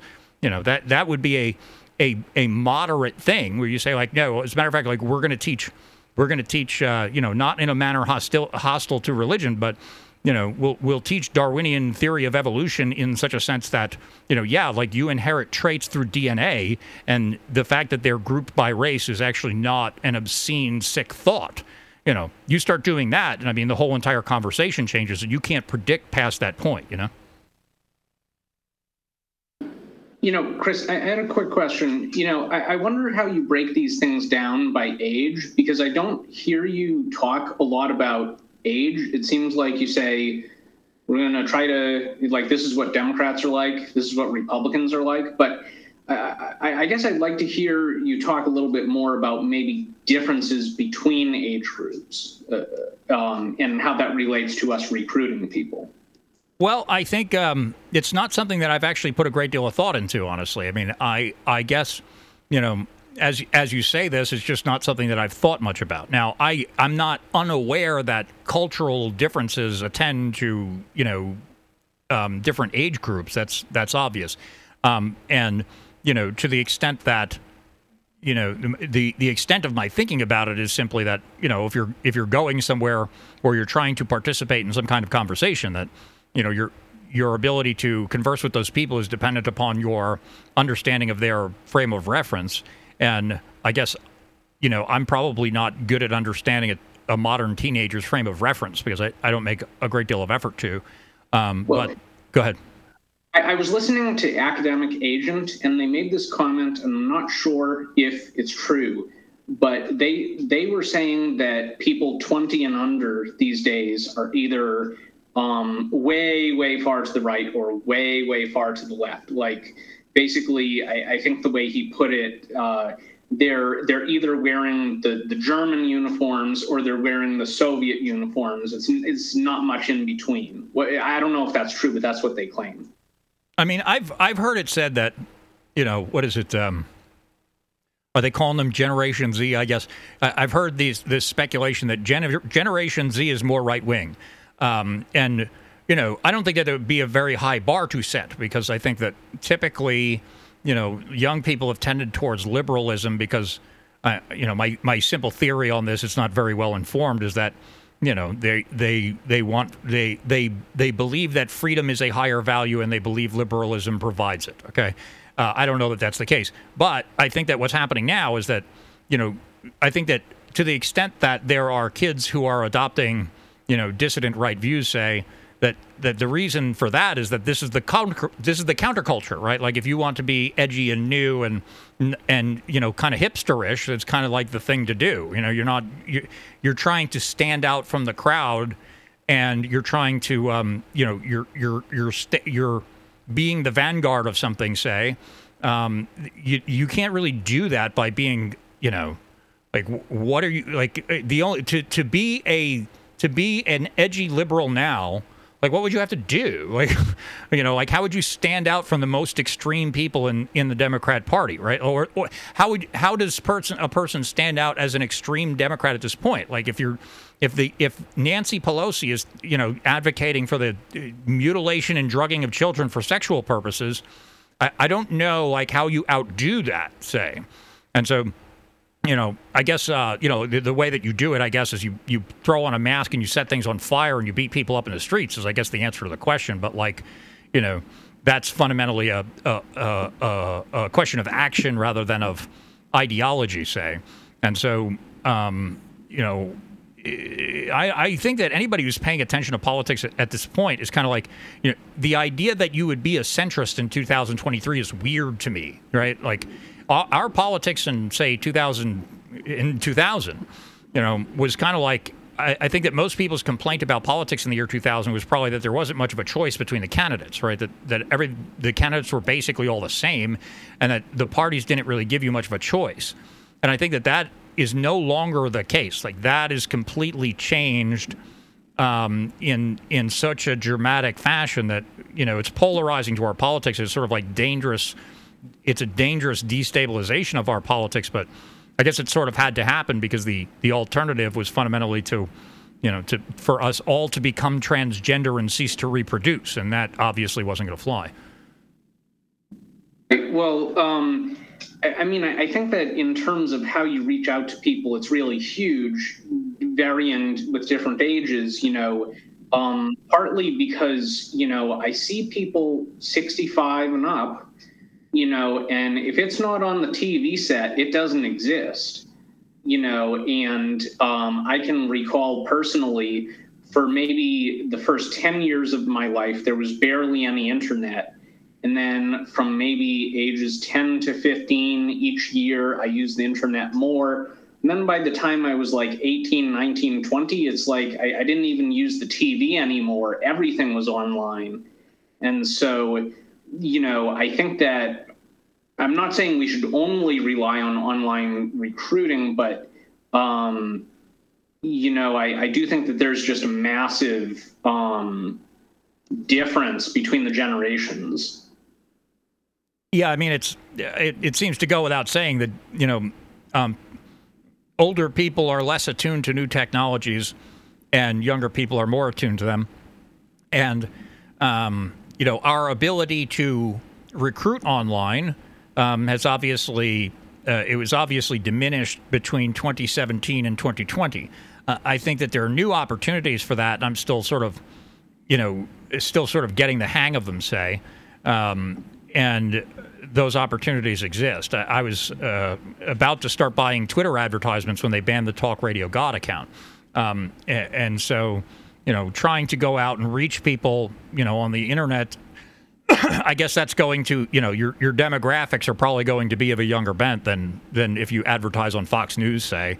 And I think that we probably have a easier time um, buying advertisements on Twitter or um, you know other platforms like that than we would uh, in getting our you know a, a, radical agenda ad on Fox News, say. So just one other quick thing I wanted to say. You know, um, I, I, think that for the Boomer generation, it's sort of like um, they they remember their parents, you know, talking about how their parents were, or excuse me, the boomers remember their parents telling the stories about how the Allied powers were the heroes, and you know that the being a supporter of Germany was the ultimate taboo. And I do think to a certain extent that the taboo is wearing off, partly because you call everybody that, you know, and it wears off, but also partly because it's 80 years later. Um, that's another thing academic agent claimed. He said that, you know, um, this this thing about uh, uh, the Germans, the way they were in the 30s and 40s, uh, he, he claims that the the Zoomers uh, are just it's not as taboo for them as it was in the past. It's if anything, for some of them, it's it's like an opportunity to you know get some shock humor. Well, you know, here's the thing. So, like when I was growing up, um, you know, uh, the, my cultural reference to sex was that it was like dirty, and if you said anything about sex, you were like it was it was very taboo, and so because of that, I, I thought that sex was very amusing to talk about, and I broke the taboo. Well, like, that's not the case anymore, right? They're turning the kids transgender, for God's sake. And so, like, what is your taboo to break? That's the only one left, I think, is, is probably as much to account for this as, as what you're describing. That's the taboo. And, and so, like, people you know, if you were to like, what's what's now the edgy thing to do is be like, I don't watch pornography, right? When I was a kid, like pornography was like criminal, right? And so, you know, people wanted to break the taboos, or at least the people in my social circle certainly did. And so, like, if you're going to break the taboos, like, there are none left, save for that. And I think that you know that's at least a relevant phenomenon. That was certainly like the case, like in my like early like stand up career, like you know, I remember like I famously made like fleshlight jokes on on comedy stages and stuff like this, and um, uh, and I was just like after a while I was like, well, everybody does this. Like actually, this is not edgy anymore. You know, um, you know, if you've been listening to Radical Agenda for a long time, you might recall my when I had Dave Smith on the show. He's a comedian, uh, host of a podcast called Part of the Problem, and another he's on another podcast called Legion of Skanks and um, you know, it emerged at some point that he was a listener of the Radical Agenda, and um, and I had him on the show, and I was like, well, you know, it used to be that you know you had all these different taboos, and comedians were breaking them, and now they're not taboos anymore. So, like, what's the thing that you're taking the risk with at this point? You're not, and so you're actually not like a brave artist anymore. You're just you're just doing the same thing as everybody else is doing. This is the only taboo to break. And so, you know, that was, eh, you know, I don't want to say that my only purpose in the radical agenda was to break taboos, but, you know, it certainly, some garbage podcast certainly started out that way. And, um, and, you know, this is, this is where we find ourselves because you're making jokes about a thing and then you realize as a consequence of humor, you know, the serious implications. And so, anybody else want to chime in? Yeah. Um, I really my ears perked up when you started talking about the the right as counterculture because I've thought the same thing a lot. And you know, as a father, I've even mentioned to my wife, I'm like, you know, I just don't understand. You know, the, so the kids are supposed to want to rebel, right? And I know that some of that's going to be, you know, rebellion against your parents, but it's it's really rebellion against everything. Sometimes it seems like, and I'm like if you want to make an identity for yourself, because you know all these kids are looking for an identity, and if you want to make yourself stand out and whatever they want to do, wear decent clothes. Don't dress like a like a like like street trash. Don't talk like street trash. Carry yourself with some dignity. Put, put your shoulders back, your head up, and you're gonna like you're to stand out. And I'll guarantee you, I've got daughters. I mean, I, I guarantee you, boys are to like it. Um, so I'm kind of waiting, you know, for that to kind of kick in. And I, I, guess it does with, with, with some kids, but you know, girls are just so, I don't want to generalize too much, but girls just seem to be a lot more impressionable to what they constantly hear. Uh, whereas boys might be more prone to like, okay, all these morons are, are telling me that I should do this and that, so I probably should do something else. But and then you know with the Gen Z, everybody talks about them as you know the this is our our big hope here. Well, of course the politics are going to be more extreme because that's just the way the culture is now. But I think due to education and the saturation of, of social media and culture and smartphones and stuff, yes, there are more extreme right than there used to be and more extreme left. But the but the proportion of extreme left is it dwarfs the proportion of extreme right. And so I don't really put a lot of hope in that myself. I mean, I, I want to put hope in it, but I'm not so sure that that I, I realistically do. Well, I, the I, the the purpose of the project fundamentally is for it to no longer be extreme, right? So, like, I think that that's an important sort of point to bring up. Is like, you know, if you're ex- like the extremist loses by definition. Okay, the reason that the reason that the extreme left is winning is because they've made their ideas normalized to a sufficient number of people that that they are no longer considered extreme. And so, you know, I always come back to transgenderism just because that's the vanguard and now it's like it, it, they they so quickly move that from some like fringe, you know, fetish into um, mainstream Democrat politics that this is the civil rights cause of our day. And like, I think that that's a big mistake on their part. I, I don't think that that's popular. And, you know, while there's like a, a lunatic fringe um, that seems to be in control of the Democrat Party, that's that that does not work out to their political interests, is my prediction of it anyway. Um, you know, to the extent that so I don't think that there's I don't think that there's a huge contingent of what would be described as extreme right. I think that there's a reactionary element that sees the left as dangerous and evil.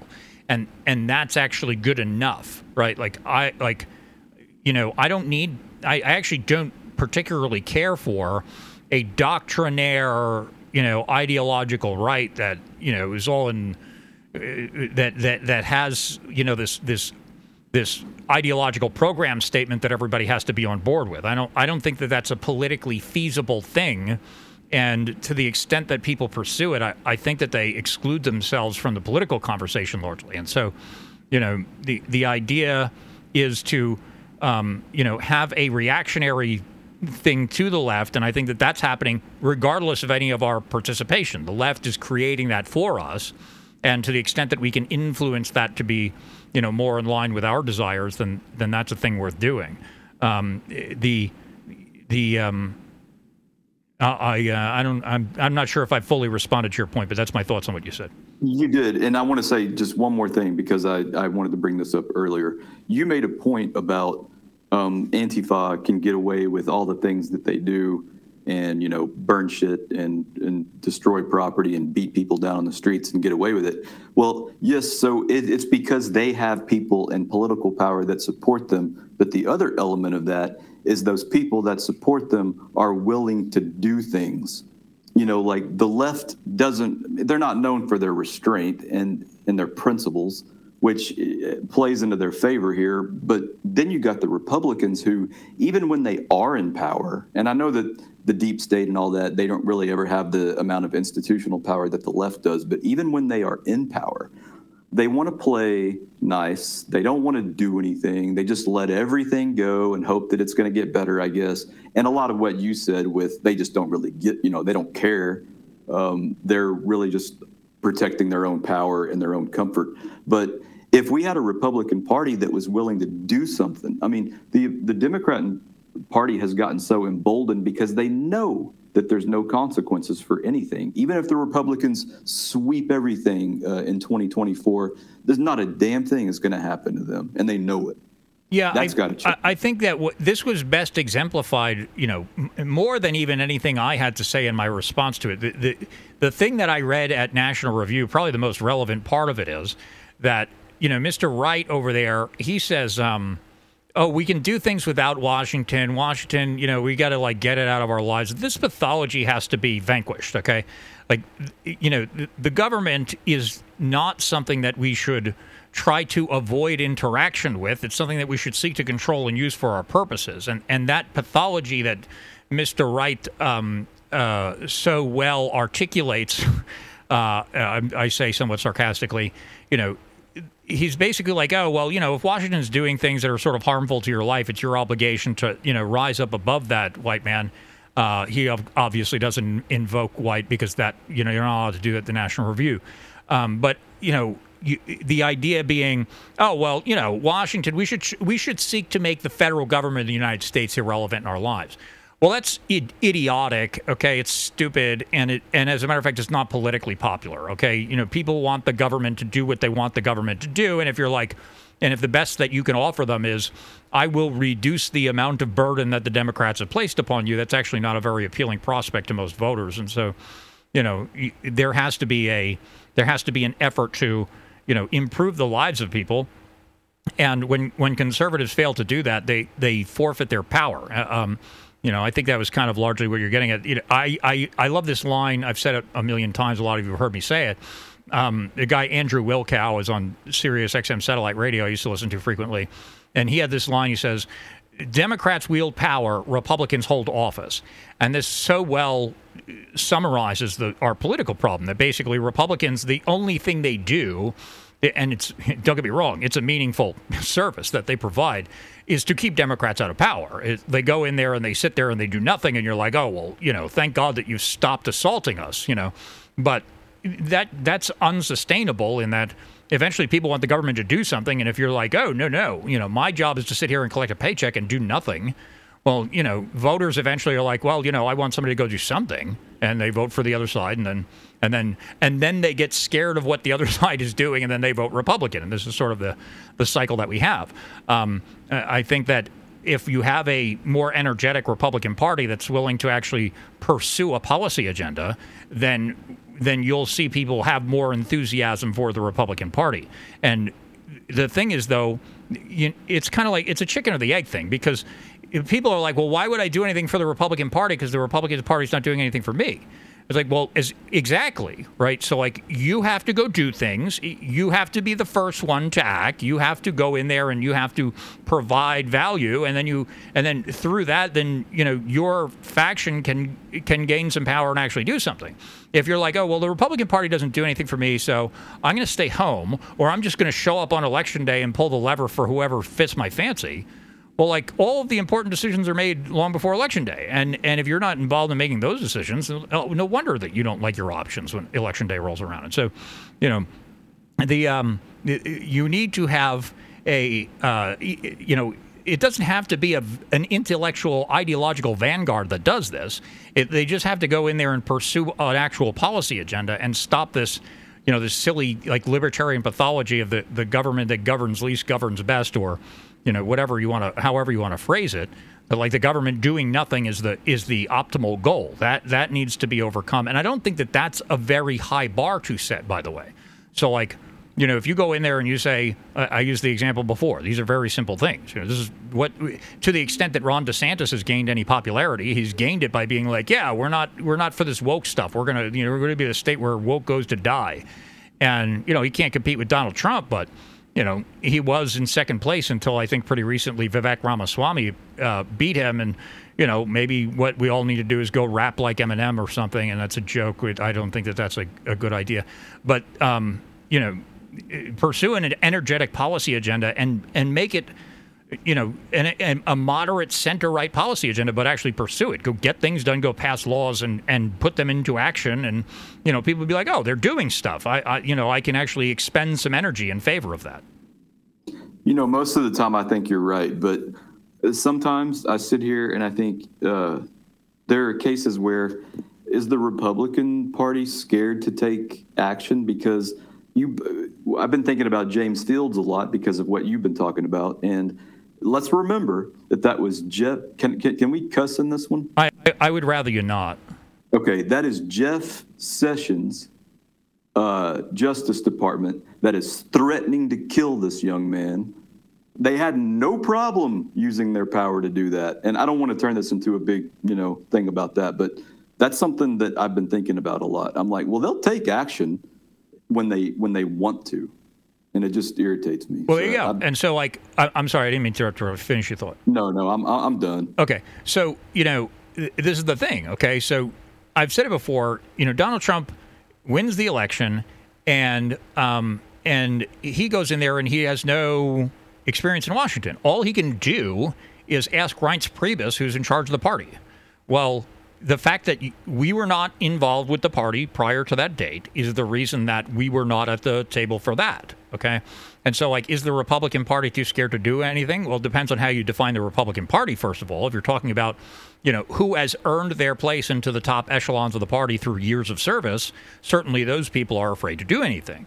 I think the average Republican primary voter is of a of a rather significantly different mindset than them, and that's part of the part of the part of the time that we live in and the things that are changing is that the Republican primary voter. This is why like Donald Trump's been indicted four times and his support's going up. You know, could you imagine? Could you imagine in the year 2000 a president's you know a presidential candidate gets indicted once and is still like has two percent of the support of the Republican primary base? No, you could not imagine that. You couldn't imagine that six years ago.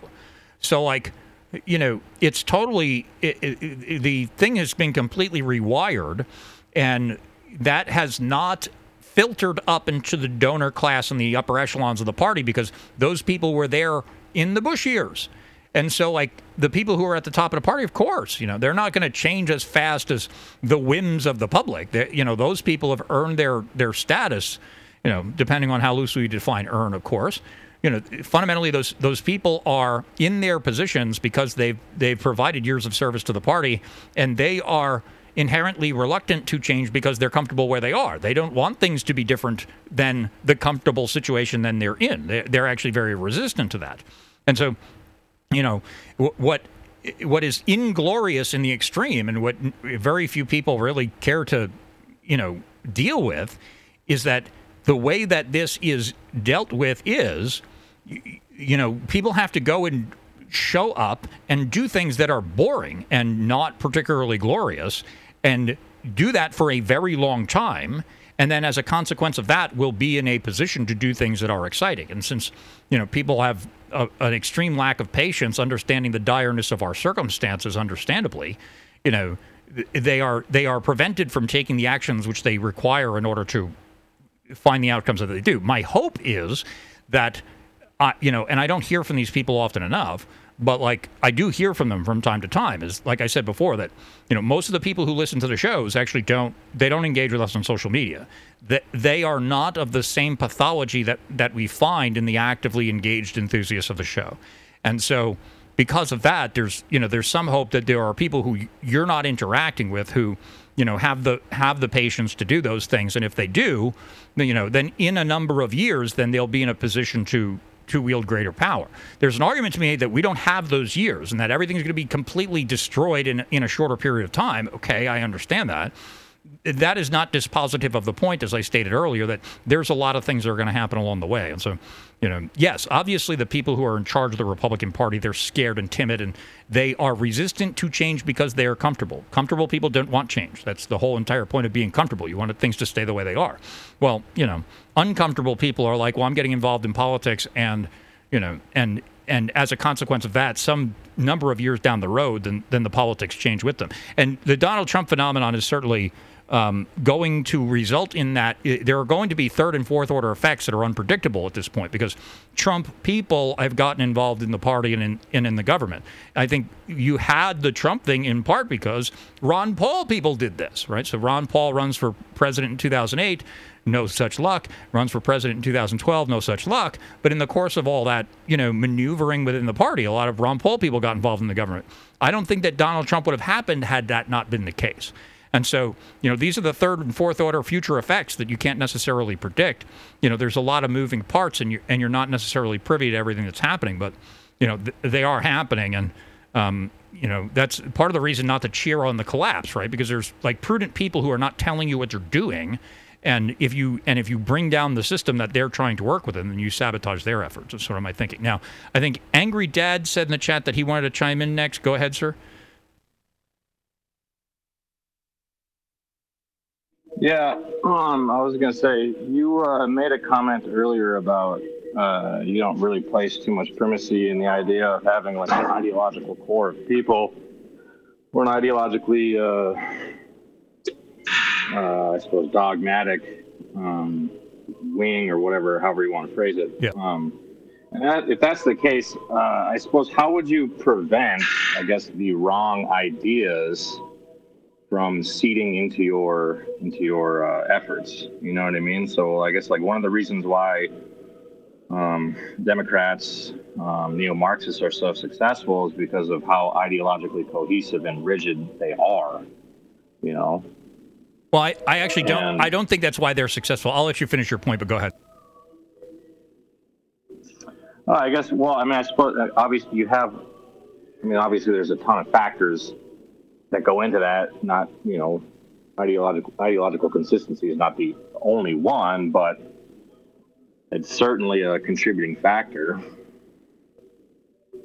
All right, so I, I think the reason that Democrats are successful is not so much because they they they stake out extreme positions. I, I think that the reason that they are successful is because they have exercised the most prudent strategy. Okay, so like they have seen they've they've made very careful observation of you know you know how the mechanics of power work in the United States, and then they act on that understanding. So like, and that's kind of the I went into this in, greater detail in episode one of SurrealPolitiks. That basically, you know, the the the theme of the show is realpolitik in an unreal world, and the idea being like Democrats have this like surreal, nightmarish policy agenda. But as a matter of fact, when it comes to actually like dealing in politics, like they are masters of realpolitik. They manage, they never, ever, ever, for ideological reasons, never for ideological reasons, do they cede an opportunity to obtain power. They will say and do anything for power. Okay. And when you do that, like when ideology does not get in the way of your pursuit of power, then you can institute ideological aims, right? Uh, Republicans and conservatives, and and and way more for the dissident right. Okay, they allow ideology to get in the way of their pursuit of power. They say like, oh, you know, I have to I have to stay true to my principles, and I and I won't forfeit them for for gain, essentially. And so that's a good way to be like admired in a chat room, but it's actually not a good way to participate in politics, sadly. And so like, no, like the the pursuit of power has to come first. Everything has to be everything has to be um, you know subsequent to the pursuit of political power. That's the only that's the only way to do anything meaningful in politics. And so um, that's kind of the whole thrust of my you know idea since i've come home is basically that you know you, you don't you don't let ideological ideas get in the way of of political pursuits or, or for that matter for money okay so democrats control you know i understand that there's an ethnic component to this obviously but the democrats control the media in large part the democrats control you know these major levers of power that have no obvious connection to politics okay and be, and they and they did that as part of a political project and in the course of doing it, like, you know, people, you know, when Barack Obama wanted to be president of the United States, was he talking about transgenderism? No, he's saying marriage is between a man and a woman. So, like, you do whatever you have to do to obtain power. You say, oh, you know, oh, I think that our immigration policy should be, uh, you know, um, very moderate, and I don't think that illegal immigration is so great, and we have to really reduce the illegal immigration. And everybody's like, "Wow, well, it's illegal. It's by definition bad." So I'm on board with that. You say like, "Okay, we've got to go and start, you know, deporting United States citizens because they're subversives." Then they could be like, "Hey, wait a second, you're you're nuts. What are you doing?" You know. You, you can't do that, and so they'll they'll think that you're an extremist, and they will and they won't vote for you. The reason Democrats are successful is because they do whatever they have to to be successful. And then and now they're in control of all the levers that determine success. And so now because they're in control of all those levers they can afford to say crazy lunatic things like yeah we're going to trans your kids and you can't stop us. But that's because they exercised a great deal of like prudent moderation prior. And you know they're and they're expending their energy. Like what they're doing right now is not it's it's not a pursuit of power it's an expenditure. And that's like an in my view it's an error that they're making that that we could take advantage of. Well, if you're working within the bounds of the Republican Party and you're not fighting in the realm of the ideal, um, and you're only pursuing these like short-term uh, policy objectives, like if you're an anti anti-immigration kind of Republican, and how would you prevent, uh, I suppose, uh, you know, some capitalist Repub- Republican who benefits from um, immigration, how would you, uh, I guess, combat, com- combat that that tendency? Well, the only way to combat uh, that tendency is to have exercised the, the prudent moderation to obtain the power to outvote him, right? So, like, you know, once you're in the party, then you can start, you know, then you're in a position to say, like, hey, Mitch McConnell's doing things that are bad for the country. You know, Mitch McConnell's doing things that are, forget the country for a second. Mitch McConnell's doing things that are bad for the party, okay? Because that's what the party cares about. So you say Mitch McConnell is not a good Republican. He threw all this money at Lisa Murkowski, who's a terrible Republican, because he wanted to protect his own position and, and screw our party. And now we we lost the Senate as a result of that. And because of that, Joe Biden had complete control of the government for two years. And and that's something that people who are who who the party cares about their opinion will you know hear that if you're an enemy of the party, if you're just somebody who doesn't vote in primaries or donate or do anything, you're irrelevant to the interests of the party. So why would anybody in the party pay any attention to you? So like the only way that you can exercise any power is by ingratiating yourself to, to the people who whose whose opinions and actions you need to influence. It's the only way to do it. And so, like, you know, having like an ideological vanguard, I'm not saying that it's useless. It obviously has its its its it obviously has its uses, but it is impotent in the extreme if there's not somebody who's going to go in there and, and actually go and wield the, the, the uh, go and grab control of the levers of the apparatus. And so that's that's kind of my idea. Tony, you wanted to chime in? I just want to uh, build on what you're saying too. Uh, specifically, you know, I think the rhetoric and you know the platform. I, I, think a lot of people think when they get into politics they need to have a platform and rhetoric, and I, I would argue that that's actually the last thing you need. Um, you know, from what I've actually gathered, and you know, for what it's worth, you know, anyone who's anyone in the Republican Party in the upcoming Republican Party, the young guys are all at a big convention that's happening right now in Dallas, starting tomorrow, the Young Republican National Convention, right? So I, I know you know plenty of people in town you know a lot of politicians in town a lot of speakers you know big event but you know these are the people that are going to be on our ballots uh, upcoming. You know these are the people shaking hands and like you know i think the idea that you know we need to have a platform and we need to go in there and you know, I think there's a time and a place that, you know, we will voice our support for certain things, but in general, you're just shaking hands, meeting people. And I think one of the commenters said it's not about so much ideology, it's about who can win, right? So, like at these events, when there's a guy that gets up and speaks really well and, you know, is very put together, you know, he might not even be talking about any sort of uh, political, uh, you know, let's say view like ideology or, you know, thing that he's trying to do. He's just talking about the thing, and people see this as a leader. And I think that's really what it needs to be: is just showing up to these things. And like, you know, I'm going to try to get to these events, and I, I think that's something we should all be doing because the more of us that are in the room, you know, the more chances we are of building the actual party that we want it to be. And I do think we're in a really good position. You know, we were talking about the counterculture either earlier, and I really do think that's been very effective with young people. And I think that's such a a good thing right now. I think a lot of people are so turned off by the craziness that you know just being the adults in the room and uh, showing up to these things. I think there's so much you know to encourage the young people to get involved too. So helpful. Yeah, I think um, I, I uh, I'm not sure I have much to respond to because I think that um, what you've said is um, largely in agreement with what we've said, and I think that you're. Uh, I I think that uh, obviously when you're agreeing with me, that that by definition means you're correct. Um, little joke there. Um, anybody uh, anybody else want to chime in? Well, all right. Well, it's eleven thirty, and so oh, did somebody just unmute? Go ahead. Um, can I be an autistic libertarian for a second? Yeah, Okay, sure. let my- Well, let let uh, Money Penny go, and then I'll get to you, Matt. Go ahead. I'm sorry, all this talk about politics, I keep coming back to one thing. I just I don't see politics as a fair fight, as where you put two honorable men and the in the one that is the best achieves victory. I, I- I see it as a game of both sides trying to de- deceive each other. Yes. And I don't think there has ever been an election that wasn't stolen. I kind of feel like the last election where everyone claims that Donald Trump's win was stolen was the most honest election I have ever seen. And I feel like if we don't understand that, if, hey, maybe I'm wrong. I got an open mind here, but I kind of feel like the realpolitik of this whole thing is it's not about being right or being just or being honorable. It is the exact opposite.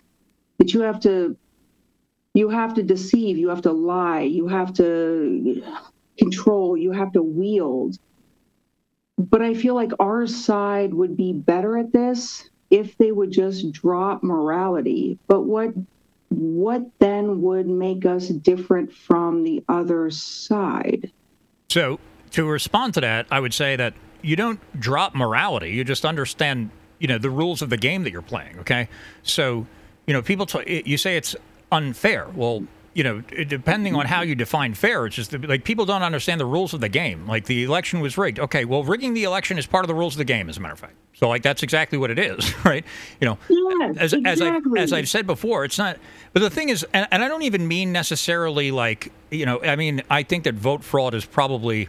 It's not something that I want to advocate out loud, obviously, but I do think it's part of the game. But more to the point that, like, you know, the decision of who you get to vote for is the contest, right? So, like, you know, people who show up on election day and they're like, oh, Joe Biden or Donald Trump, like, you know, like all the important decisions were already made. Like the fact that you only have two people to vote for means that the entire thing has been set up for you to, you know, enter into that path where you can choose between these two people who have been approved by powerful people.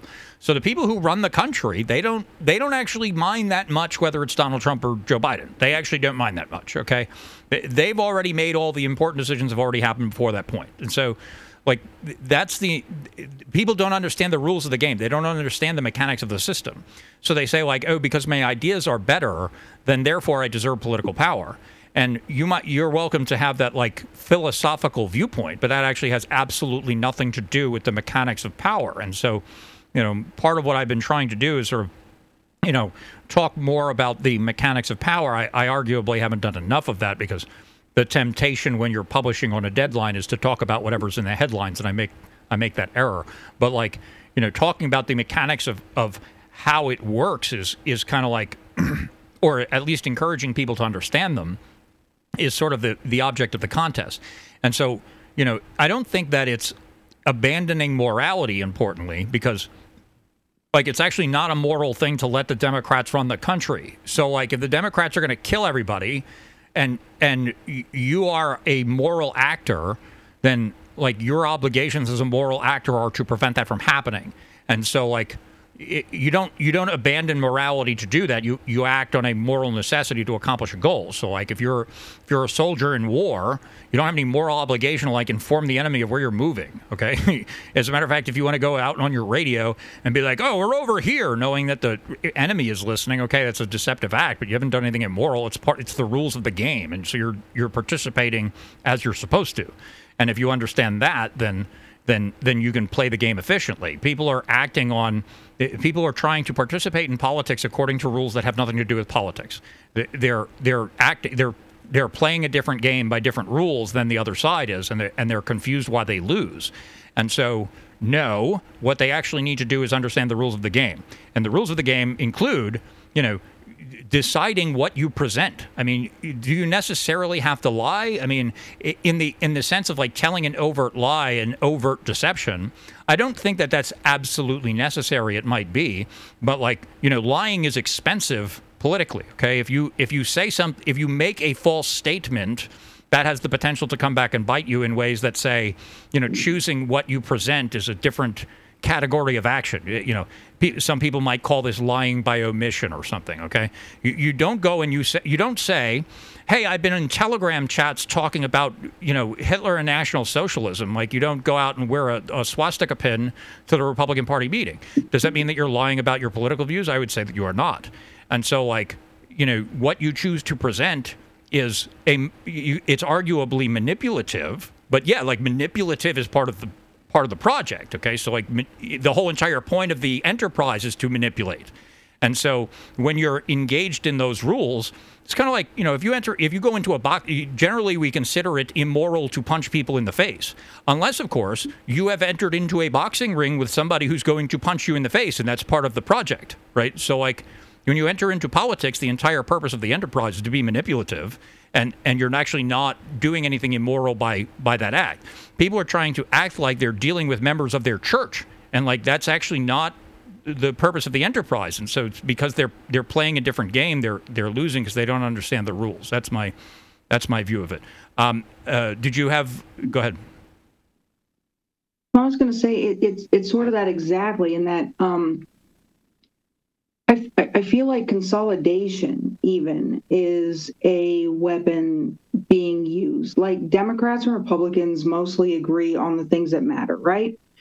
But it's like even in um, corporations, you, you don't want a whole bunch of mom and pop shops to have to manage uh, tax income. You know, you, you want to consolidate everybody under a handful of companies because then they're easier to control but then if you can if you can get the populace to then uh, put themselves into these little boxes of either r or d there's only two boxes by which you have to control. It is so much easier to do so that way.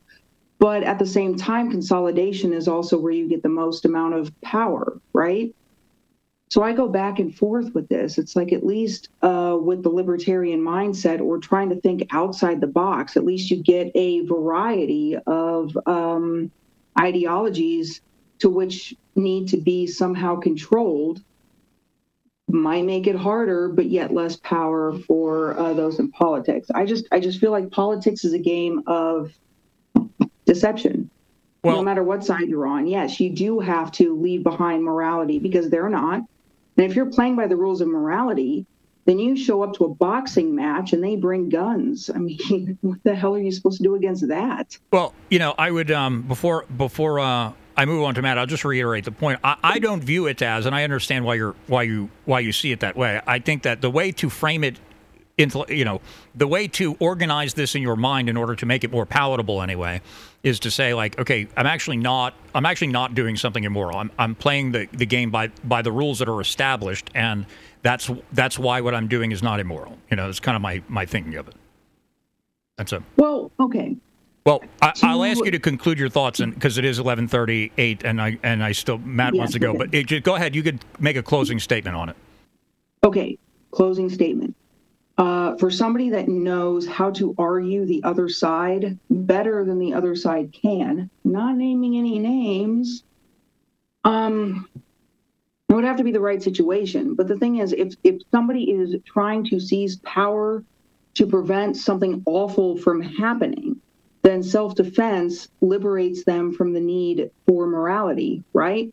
I mean, if somebody is is attacking me in my house and I am supposed to be defending myself and my family, then the morality of killing somebody else uh, it precedes whatever the hell they're trying to do. So politics is like that. It's like wrestling the gun in the room in order to wield it against those that have worse ideas in mind. Therefore, morality is is freaking out the window. But I would trust that somebody that could argue the other side better than the other side can. Well, that's exactly what we need is somebody that can agree with liberals for all the wrong reasons and can leverage the vote thereby. Trump was so good at a lot of things, but then he lost his nerve when he could have pressed it maybe a good decision, maybe a bad decision. But I think that if somebody, anybody, is to win in the long term, they got to put morality aside and realize it's not, it's about self defense. Morality is out the window and be willing to to cross the Rubicon when the opportunity arises. I'll mute now. Okay. Um, and I just say that you know, in the case of self-defense, you're not throwing morality out the window. The the the moral rules are different, and therefore you're you're still you're you're acting in a moral fashion by killing the person who's trying to kill you. Matt, go ahead.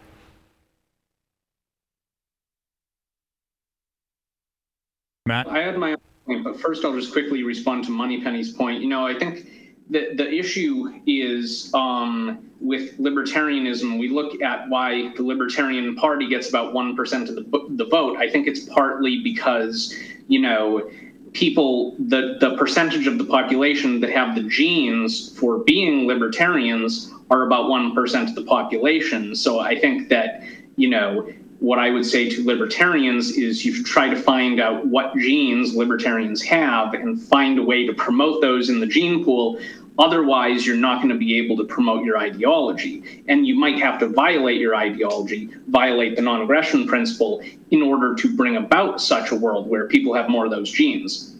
Um, but moving on to my other point, um, you know, I, I, think that, Chris, you, have worked one um, part of this in the past. And once you've um, gotten out of jail, you've worked the other um, part of this. Um, by that, what I mean is before you went to jail, you were in the whole, um, uh, I'm going to just say, you know, um, uh, let, us say alt right things. I'm going to say the overtly things. And now you're saying, like, we need to be totally quiet um, about those things and try to work with political pragmatism. I think that, you know, there's a way that these two groups could work together where you know we we do need some people who will name the the people with the noses and the hats you know um, and who will just you know scream that word that you know begins with n you know uh, we do need those people but we also need the political wing and i think that we need to find a way to get those two groups to be working simultaneously rather than simply saying throw out one to get the other yeah, I think uh, I think you're correct about that. And you know, the the one of the other things that was brought up in that article we mentioned earlier, the the the, um, the David Hines piece, uh, political violence is a game the right can't win. What he actually went into was like the this diversity of tactics idea. It's often just described as like a euphemism for left wing violence, and that's certainly how it how it most pertinently emerges. But the idea behind it is that the the diversity of tactics includes that Antifa does not go riot at the MoveOn.org rally. Okay, they they don't work at cross purposes with one another. The, the the Antifa never act in a way that is detrimental to the electoral prospects of the Democrat Party, and so like you know they, they always act in their favor, which was like you know the, you saw it emerge perhaps most prominently. The thing that stands out in my mind more than anything I remember while I was uh, while I didn't have internet access, I was watching the TV, and the, a video came out where some there was like an anti-mask protest, and like the the Antifa came out and like stabbed a guy. Okay, so like, okay, so you're the anarchists who are like the government should impose mask laws on us. Like, okay, you've exposed yourself as you know a part of the apparatus essentially, but more to the point, like they they're the they're they're the militia of the apparatus. Okay, and so you know, the the thing that we have, I think, the the the most detrimental pathology in the dissident right is not that they have ideas that are at odds with the Republican Party or that um, or that they don't want to participate in politics. It's that there's you know people are constantly working at cross purposes with each other, and that you know that emerges in the realm of media personality. You know, right stuff. What's that? the right stuffed up is you know i, I used to listen to them uh, for like 18 months straight they were my main source of information i know you might like some of those guys i'm not going to go too hard on them what i will say though is that they would always see they would always say you know if you see a republican doing anything that sounds like uh, it's what we might like instead of cheering them on what they said is you should you know insult that person for not going harder. And you know this is of course the exact opposite of what you're promoting now. Yeah I, I, think that i think that what you have just described i'm not privy to the to the exact wording that they use so i'm i'm not lodging a criticism against them out of ignorance okay? I, I don't know. But what you're describing to me is something that i would describe as a as a pathology not conducive to effective politics and i and i disagree with that. Um, and so I think uh, I, I, I discourage that sort of thing. Um, if somebody, you know, I, I, there's merit to saying like, okay, attack from the right in order to, you know, create outcomes that are more favorable. You know, there's a place for that, but I don't think that the strategy has been really well refined, and the and the evidence that we have is that it doesn't seem to be working out very well um, in us getting our way, and so. Uh, that might change in the near future, but uh, I think that you know we're we're approaching a presidential election, and you know the outcome of that election, I would go so far as to say, is not irrelevant. And so I would hope that um, I hope that whoever ends up winning the Republican primary is not a target of destruction by the dissident right because that is not going to be in our best interest unless you're one of these people who wants to collapse the system. And uh, as we've discussed, I don't think that that's going to work out well for any of us. And so, for those of you who are listening on the archives, uh, thank you very much for downloading. For those of you who participated this evening, thank you very much for participating. Thank all of you for being members. And of course, if you're not a member and you've somehow other obtained this some other way, then um, you know I'll just remind you that you're stealing from me. But you can make an honest person out of yourself by going to surrealpolitiks.com/slash join, and then you could become a member, and then you won't be stealing, and you'll be an honest person, and then girls will like you, men will respect you, you'll make more money. All of the things that come along with being an honest, decent person will happen to you if you become a member at surrealpolitiks.com slash join. But of course, very few of you are doing that. So uh, very few of you are stealing from me, I should say. And so, in any case, uh, thank you all so, so much for tuning in. I will be releasing um, uh, that that second piece that I read as uh, a separate thing that's not behind the paywall. Um, mm, that's not too relevant. Uh, we'll be back Friday for the Uncensored production. I'm going to have JF Gariépy on the uh, Uncensored production this Friday. It's going to be something to uh, definitely see. Uh, I'm looking forward to that. Monday, we'll be back with SurrealPolitiks. Monday, Wednesday, Friday, ladies and gentlemen. We did it before. We're doing it again. And we will be, uh, we'll make it all happen. You know, we make this stuff work. And, uh, you know, if, if if your membership fees are not sufficient for your own satisfaction, you know, if you want to pay more, there's all types of ways you can do that. I take the cryptocurrency. I like that stuff. Surrealpolitiks.com slash donate We'll tell you where to get it all to me. Uh, GiveSendGo.com slash SPM, you know. And, uh, you know, whatever it is that brings you happiness and joy and success in life, go ahead and do that. And if you're a happy, successful, joyful person, then people will try to emulate your behavior. And that's fundamentally how it works. You know, you win the election, you lose the election, you know, whatever. It's not the not actually the most relevant detail, I don't think. The, the most important thing is that, uh, you know, people think it's uh, worth being like you. So be somebody that uh, people want to be like. And then, then you'll get what you want, I think. We'll see.